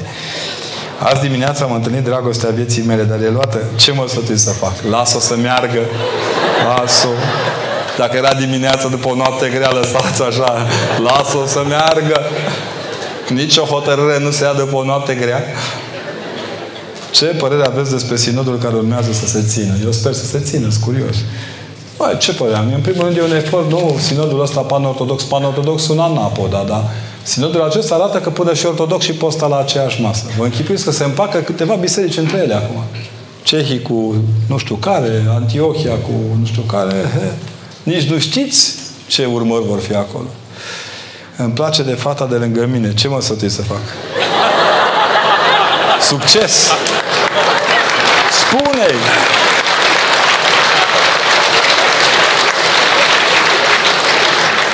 Măcar e lângă el, săracul. Se mângâie. Nu vreau să pierd relația frumoasă cu frații mei pe care o aveam de mici, eu fiind cea mai mare, dar simt totuși că îmi scapă printre degete. Strângeți pumnul. Da? Strâng. Nu poți să ai ceva ținând așa. Dumneavoastră v-ați ținut frații așa. Nu pot să arăt cu amândoi așa. Da? Țineți mai strâns un pic. Oricum, sângele apă nu se face, e valabil, să știți. Până și la ea care își fac din sângele lor apă e valabil cei potriviți să merg la adunările voastre Domnului? Da, este. Cum au reușit martirii temnițelor comuniste să întemeieze familii atât de bine închegate, al căror stil de susținere era cultura? Credeți că numai cultura i-a ținut pe cei din temnițe? Nu. I-a ținut dragostea fără limite. Să știți că pe mine nu mă impresionează dacă vom canoniza morții din temnițe. Știți ce mă va impresiona? Dacă vom, canoniza, dacă vom canoniza mamele care și-au așteptat copiii să se întoarcă din temnițe, soțiile, iubitele care și-au așteptat oamenii să se întoarcă din temniță. Și mai mult decât atât, eu sper să avem o duminică în care vom canoniza mamele și iubitele care se așteaptă feciorii să se întoarcă din război și nu mai vin din 45 încoace. Eu cunosc o femeie care a murit abia anul trecut și în fiecare dimineață se trezea, a murit la 90 și ceva de ani, se trezea dimineața, se așeza pe marginea patului, se îmbrăca frumos, ea încă spera să-i vină ionul ei din război.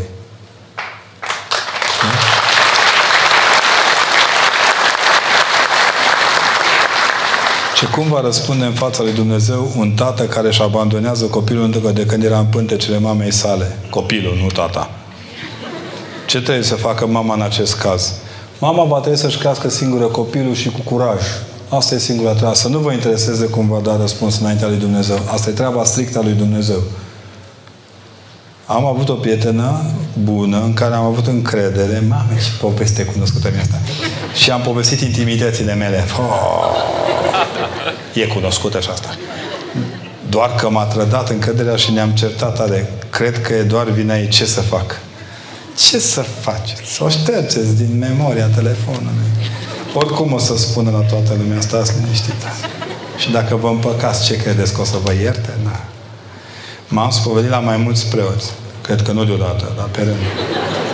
Și niciodată nu am reușit să spun tot. Mamă. Zice, cum ar putea să se spovedească la mine? Ho, ho! Atâți au fost la spovedit în săptămâna patimilor în catedrală dimineața la șase. O să vă așezați la coadă și nici mie nu o să reușiți să-mi spuneți tot. Stați liniște. Ce credeți că sunt mafal? Da? Batman, Batman, dar nici chiar așa. Știi? Poate fi considerat un impediment diferența de înălțime într-o relație? Fata este mai înaltă decât băiatul. Băiete, dacă suporți, dă bătaie. Nu bătaie. Fratele meu a, a renunțat să se mai spovedească acum vreo trei ani. Până atunci se spovedea constant. Ce nu spune nimănui de ce, nimeni nu știe motivul. Ce aș putea face ca să-l fac să se reîntoarcă pe care dinainte? Dumneavoastră nu o să reușiți, dar iubita lui înainte de nuntă o să o ducă la spovedit, garantez. Lăsați copilul în pace. Nu simte nevoia să se părască. Ușurel. Nici nu căutați motivele, că de cele mai multe ori nu există. Să știți că nu toate renunțările au nevoie de un motiv. Toate motivele au câte o renunțare în ele, dar Cunoașteți oameni căsătoriți care au devenit sfinți doar prin creșterea de copii și modul de viață, fără a se retrage la o mănăstire la bătrânețe sau datorită unui martiraj? Da, sunt o grămadă. Sunt, cimitirele noastre sunt pline de sfinți, dar noi ne tot ducem să pupăm moaște la 100 de kilometri. Hello! Îi bătrâni de împărțeau o ceapă în patru și mâncau o mămăligă în opt și hierbeau niște prunye cu apă și erau sătui și apoi își culcau copiii și trezeau și mergeau 12 km la școală fără niciun martiraj. Asta era viața lor. Pentru ei era natural. Nouă ni se pare astăzi greu. Cum mă sătui să procedez dacă după patru ani de relație am fost înșelată? Credeți că ar trebui să acord o, dacă e doar o relație? Iertați-mă că vă spun, dar curvarii nu se înșală între ei. Ei ne înșală împreună pe Dumnezeu și Dumnezeu din când în când parchează. Știți? Am un serviciu foarte stresant, la care nu pot și eu. Uitați-vă ce stres aici la care nu pot renunța pentru că avem rate și nu, putem, nu ne putem descurca cu salariul soțului. Ce mă sfătui să fac? Încercați să vă destresați măcar când veniți acasă. Să știți, până la una plata ratei în bancă nu e totul în viața unui om. Închipuiți-vă ultima, bine, dacă ultima zi peste 32 de ani, cum avem noi ratele, dar închipuiți-vă ultima zi în care nu mai aveți de plătit o rată. Există viața după rată.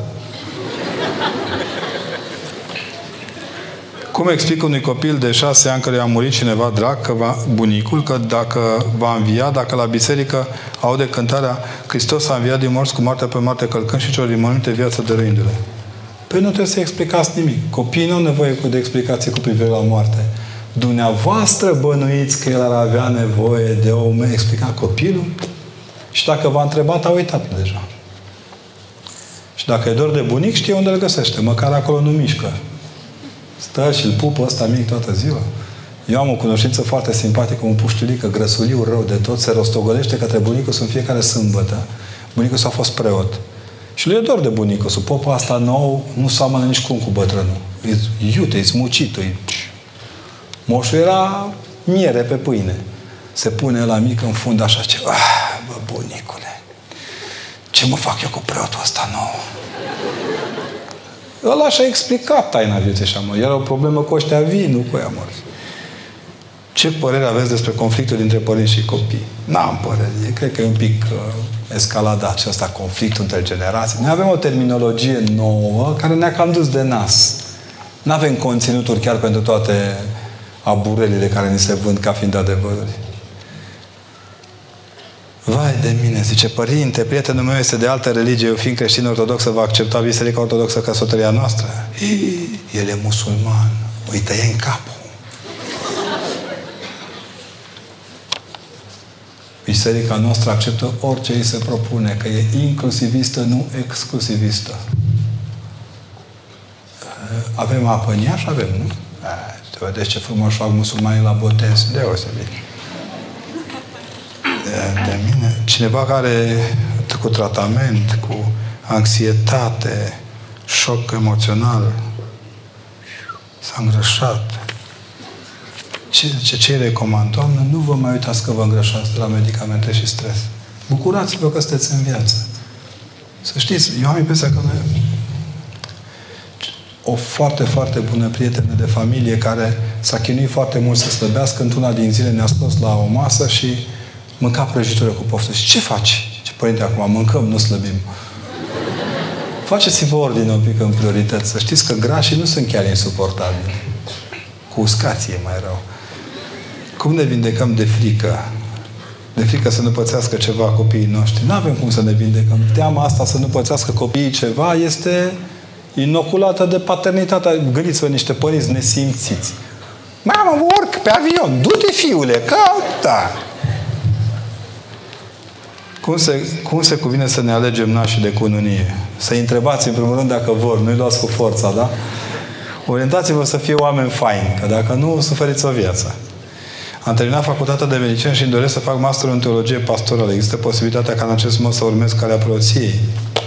Pentru preoție nu vă trebuie facultatea de teologie. Vă trebuie arhiereu să vă pună mâinile pe cap. Și arhiereul care pune mâinile pe cap trebuie să aibă cap la rândul său.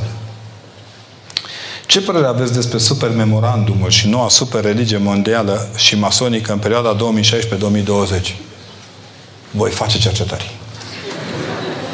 Doamne, de unde le scoateți, doamne, toată prostie Nu vă plictisiți pe cuvântul meu de onoare. Mă uit pe Facebook, doamne, ce concluzii trag unii, ce totul e ocult, totul e...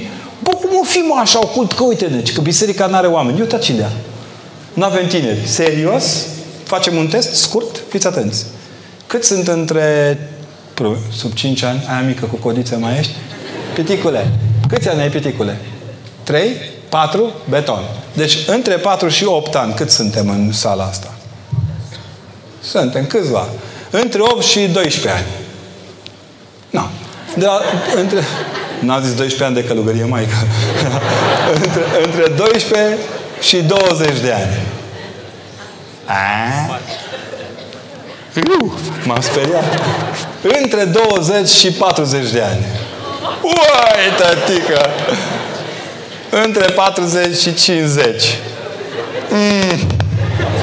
Între 50 mai sus. Bun. Până la 60, 70, 80, 90, 100, 120. Vă întreb, e, sunteți vreunul care... Eh, mersi. E vreunul dintre voi care simțiți că nu sunteți tineri? Există o vârstă de la care să scrie că ești bătrânul Ionica? Ei, că m-am enervat acum. Dumnezeu cunoaște viitorul nostru, da, dar nu din ziare. Știți? Sau noi îl creăm în funcție de alegerile noastre. Noi doar, uh, să vă spun, noi înaintăm în viață cu spatele. Noi așa mergem. Dăm din vâsle și mergem cu spatele la viitorul nostru. Noi nu știm, dar curentul lui Dumnezeu și tot ce, fa- tot, ce, tot ce ne face să înaintăm e meritul lui Dumnezeu. Noi doar dăm din vâsle. Băi, fată, eu zic să le luăm acasă astea. Că nu... Părinții mei lucrează în străinătate, le sunt cu minte și învăț bine. Babo! Babo! Și mi se face foarte dor de ei și parcă vorbim din ce în ce mai rar. Cum să fac? Să fie mai ușor, să fie mai ușor. Vă rog frumos să creșteți repede mare și să-i chemați pe tati și mami acasă că o să fiți directora celei mai mari multinaționale din Iași și o să câștigați 26.000 de euro pe lună. Și atunci tati și mami nu o să mai peze. Spor la învățat, spargeți spargeți Aduceți-i acasă.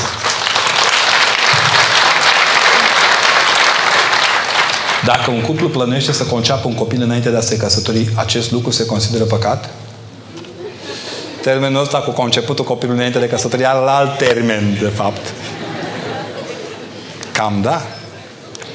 Ce părere aveți despre horoscop? Ah, nu pot trăi fără el, nu. Deci, nu. Dacă nu-l citesc de 20 de ori pe zi, ca să zic câte reviste, atâtea horoscoape. Da, citești, mai nu, nu respir fără horoscop. E sensul vieții mele. Eu și tante ascultă de la... Ce părere mă să despre desene animate? Într-o relație, cum trebuie să fie ascultarea? Să nu fie surzenie, știți? L-a ascultat până a surzit. Ce băieții trebuie să, să asculte de fete sau invers? Doamne, măcar ăștia ascultă între ei, nu invers, și știți? Uh, faceți ce puteți, încercați prin puțin. Ce, dacă este păcat să nu dai colegi de botez și să, de conunie nașilor, să nu, de, cum să fie păcat că nu le dai? Ai întrebare liturgică asta, trebuie să cercetezi în analele teologiei ieșene, că la noi nu Dacă este păcat să nu dai colaci de botez și de conunie nașilor. Păi, oameni buni, dați-le un volan de Volvo sau să dăți bucurie atunci. Schimbați colacul dacă Luați-le măcar bomboane, na. Nu am dragoste. Cum să o dobănesc? Cum să nu aveți dragoste? Eu ce e ce? Noi iubim pe cine nu are dragoste. Cum să? Asta cu n-am dragoste așa. Înjurăturile și blestemele părinților aruncate asupra copilor pot influența viața acestora? Depinde când îi înjură părinții. Că dacă îi înjură după ce au făcut prostia, nu îi mai ajută. Dar dacă îi înjură o țară înainte de a face prostia, Doamne, iartă-mă, dar uneori le iese. E o formulă magică acolo în care se enervează tata și mama că năroada e proastă și nu vede că ăsta e bețiv. Ce să zică? Scumpa noastră, uite-te la el, mustește de bere. Este verde la privire. Uite-te la el că hainele de pe el erau bune acum 45 de ani. Nu acum când e mai mare decât tine cu 50. Na, alea nu sunt jurături, alea sunt îndreptări. E păcat să cumpere o locuință sau un teren executate de bancă. Nu profităm în acest fel de necazul semenului nostru, nu de prostia lui că s-a întins cât nu-i avea plapoma. Cum am putea trece de stresul cu examen de licență? Păi, faceți-vă licență. Ce? E singurul mod de a scăpa de stresul examenului este să dați examenul. Poți să înveți cât vrei. Tot te stresezi. Mamă, ferească Dumnezeu să mergi la examen nestresat. Se prinde proful. Dumneata ești prea liniștit. Apropie-te, diacone. În ce an și cât purta la papuci Alexandru cel Mare când trecea pe... Apoi nu știu. Ei, iată, n-ai învățat tot. Pentru că din nefericire la examen, profesorul nu te ascultă ce știi, ci ce ar vrea el să știi. Eu nu știu cum am creat examenul astea. Le-am dat subiecte săptămâna trecută studenților de anul 4, au 15 zile să-și scrie lucrările. A patru subiecte și am zis, vă doresc succes. Iar acum câțiva ani am dat subiect copiilor, murise părintele profesor Ion Bria, o somitate și un om absolut remarcabil, și ne-a spus, vă rog să scrieți predică la înmormântarea părintelui Constantin Necula. Ăștia șocați. Și ați copii, să ne lămurim. Dacă dați cu peria, v-am executat. Dacă tratați simplist, v-am executat. Real, au stat și au scris, am niște predici de înmormântare a mea. Mai mare dragul, domnule. Ce vă place cel mai mult la Iași? Somnul. Așa bine, domn. Glumesc. Tot e fain la Iași. Știți ce îmi displace? Pot să vă spun ce îmi displace. Că încă acceptați că sunteți provincie. Nu sunteți provincie. Vibrați. Vibrați. Vibrați. Eu aș face o alianță Iași, Sibiu, Cluj, și dacă mai prindem pe vreunul că ce în provincie, să-l chemăm un pic să vadă cum arată provincia. Este onorant Iașu, onorant, din foarte multe puncte de vedere. Mai un pic de lucru la curățenie și la nervozitatea din trafic, care ține de o educație mult mai veche. Și rugați-l pe fostul primar să-și ia câteva semafoare acasă. Cred că acum, îi prinde, acum între celule o să prinde bine.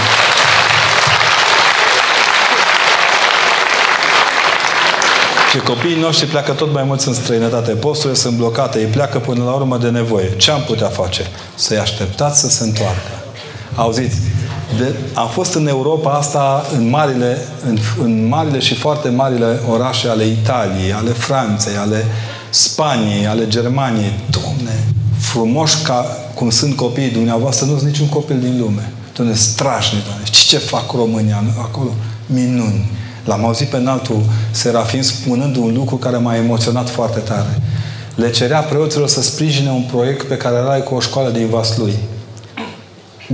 Pentru, pentru știrile de la ora 5 și pentru prietenii de la Adevărul, în fiecare lună, Arhiepiscopia de Nuremberg trimite în țară 10.000 de euro la un liceu din Vaslui pentru copii. Deci, asta e doar partea cu liceele. Au alte sute de proiecte, mii de proiecte. Știți ce le-a zis în altul? Ce, măi, oameni buni, cum să cerem noi bani din țară când noi în țara aia ne-am am învățat? În țara părinții noștri, în țara frații noștri. Noi trebuie să dăm cât putem de mult înapoi în țară. M-a impresionat profund. Să știți, copiii dumneavoastră sunt România care lipsește României. Cu 4 milioane de oameni deștepți în România, nu-i vedeam pe proști prea bine.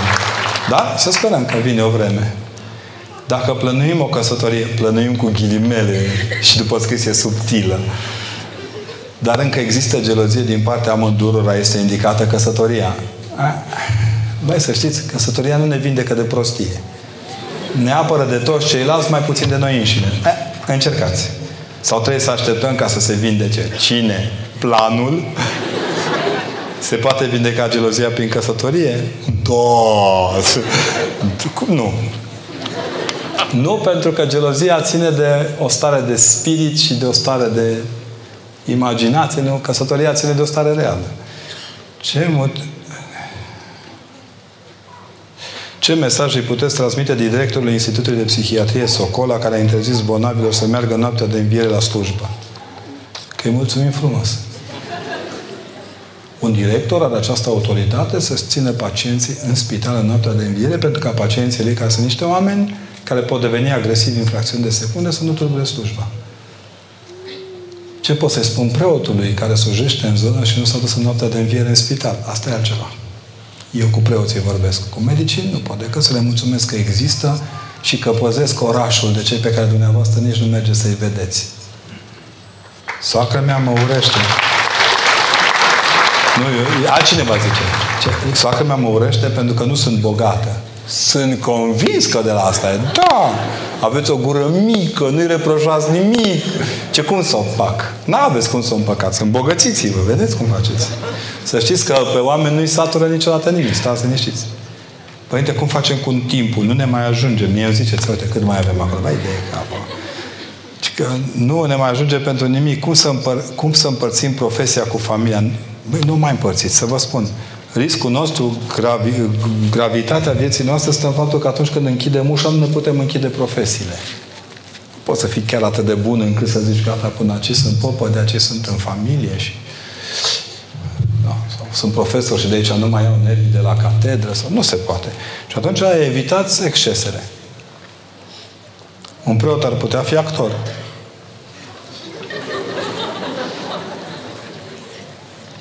Ce înseamnă univers pentru dumneavoastră. Punctul în care slujesc liturgia duminică. Atât. Politicienii noștri și nu, nu, mai, nu fac nimic pentru popor, pentru țară. O, dacă te fac ei pentru popor și pentru țară. Da? Ia ascultați zilele astea. Până în 5 iunie avem o clasă politică de, deplorabilă. Nu. No o cale de a face ceva nu ar putea să fie să ne implicăm și noi creștini în politică? Păi cine vă oprește? Ce credeți că ea din politică nu sunt creștini? Wow, unii au luat și cruci, și mitre. Și... Uh, să vă spun, cred că politica începe cu spălatul geamurilor de la bloc, cu măturatul scărilor în, locali- în, în locul unde locuim Politica începe cu asumarea foarte serioasă a lucrurilor care ne privesc pentru a-i putea ajuta pe ceilalți să ne privească. Ce cum pot convinge un indian că credința ortodoxă este cea adevărată? Învățați limba hindu. Deși să știți că mioia de la Steluțe pe nisip și de la My Name is Khan și încă vreo două filme de la Bollywood, mie mi se par foarte ortodoxe fără să-i batem noi la cap. Cum îi putem explica unui adolescent că nu pierde nimic dacă nu-și începe viața sexuală și își păstrează feceria până la nuntă? Nu îi puteți explica, lăsați o baltă. Depinde cu cine se întâlnește. Da. Am înțeles. Aici, fii atent ce. Ce părere aveți despre acatistul lui Mihai Eminescu? Același exces ca la Arsenie Boca. Știți de ce nu-l canonizăm noi pe Arsenie Boca? Vă pot spune, l-am îmbăloșat cu prostia noastră. În loc să lăsăm să răsară ca un luceafăr al dimineții peste noapte, noi dăm înainte, că am mai zis și aia, dar mai, mai găsim noi unul care nu l-a văzut în viața lui, dar a auzit el ce a zis părintele de la unul care a auzit ce a zis calul, care o purta pe vecina, care mergea cu căruța și era urcat în vagonul, care îl ducea cu trenul la avionul în care a călătorit odată părintele. Eminescu nu are nevoie să fie canonizat. Să știți că până și poeții se mântuiesc. Eminescu avea nevoie să fie memorat de poporul român. Ați văzut cum sunau cântecele corului? Le știam. O parte, ăștia cu mâini puține între 40 și 50, le știam pe de rost. Eminescu trebuie asumat ca ceea ce este. E șansa dumneavoastră că și-a lăsat teiul la Iași. Bucureștenii nu știu să folosească șansa că mormântul lui Eminescu e acolo. L-au aruncat ca pe toți ceilalți. Într-o seară când am intrat în cimitirul Belu, m-am uitat. Era un puști care se plimba lângă mormântul lui Eminescu, mai punea mâna pe coce un pic și iar venea și iar intra înăuntru și iar Zic, ce faci aici? Mâine zice, am examen la limba română.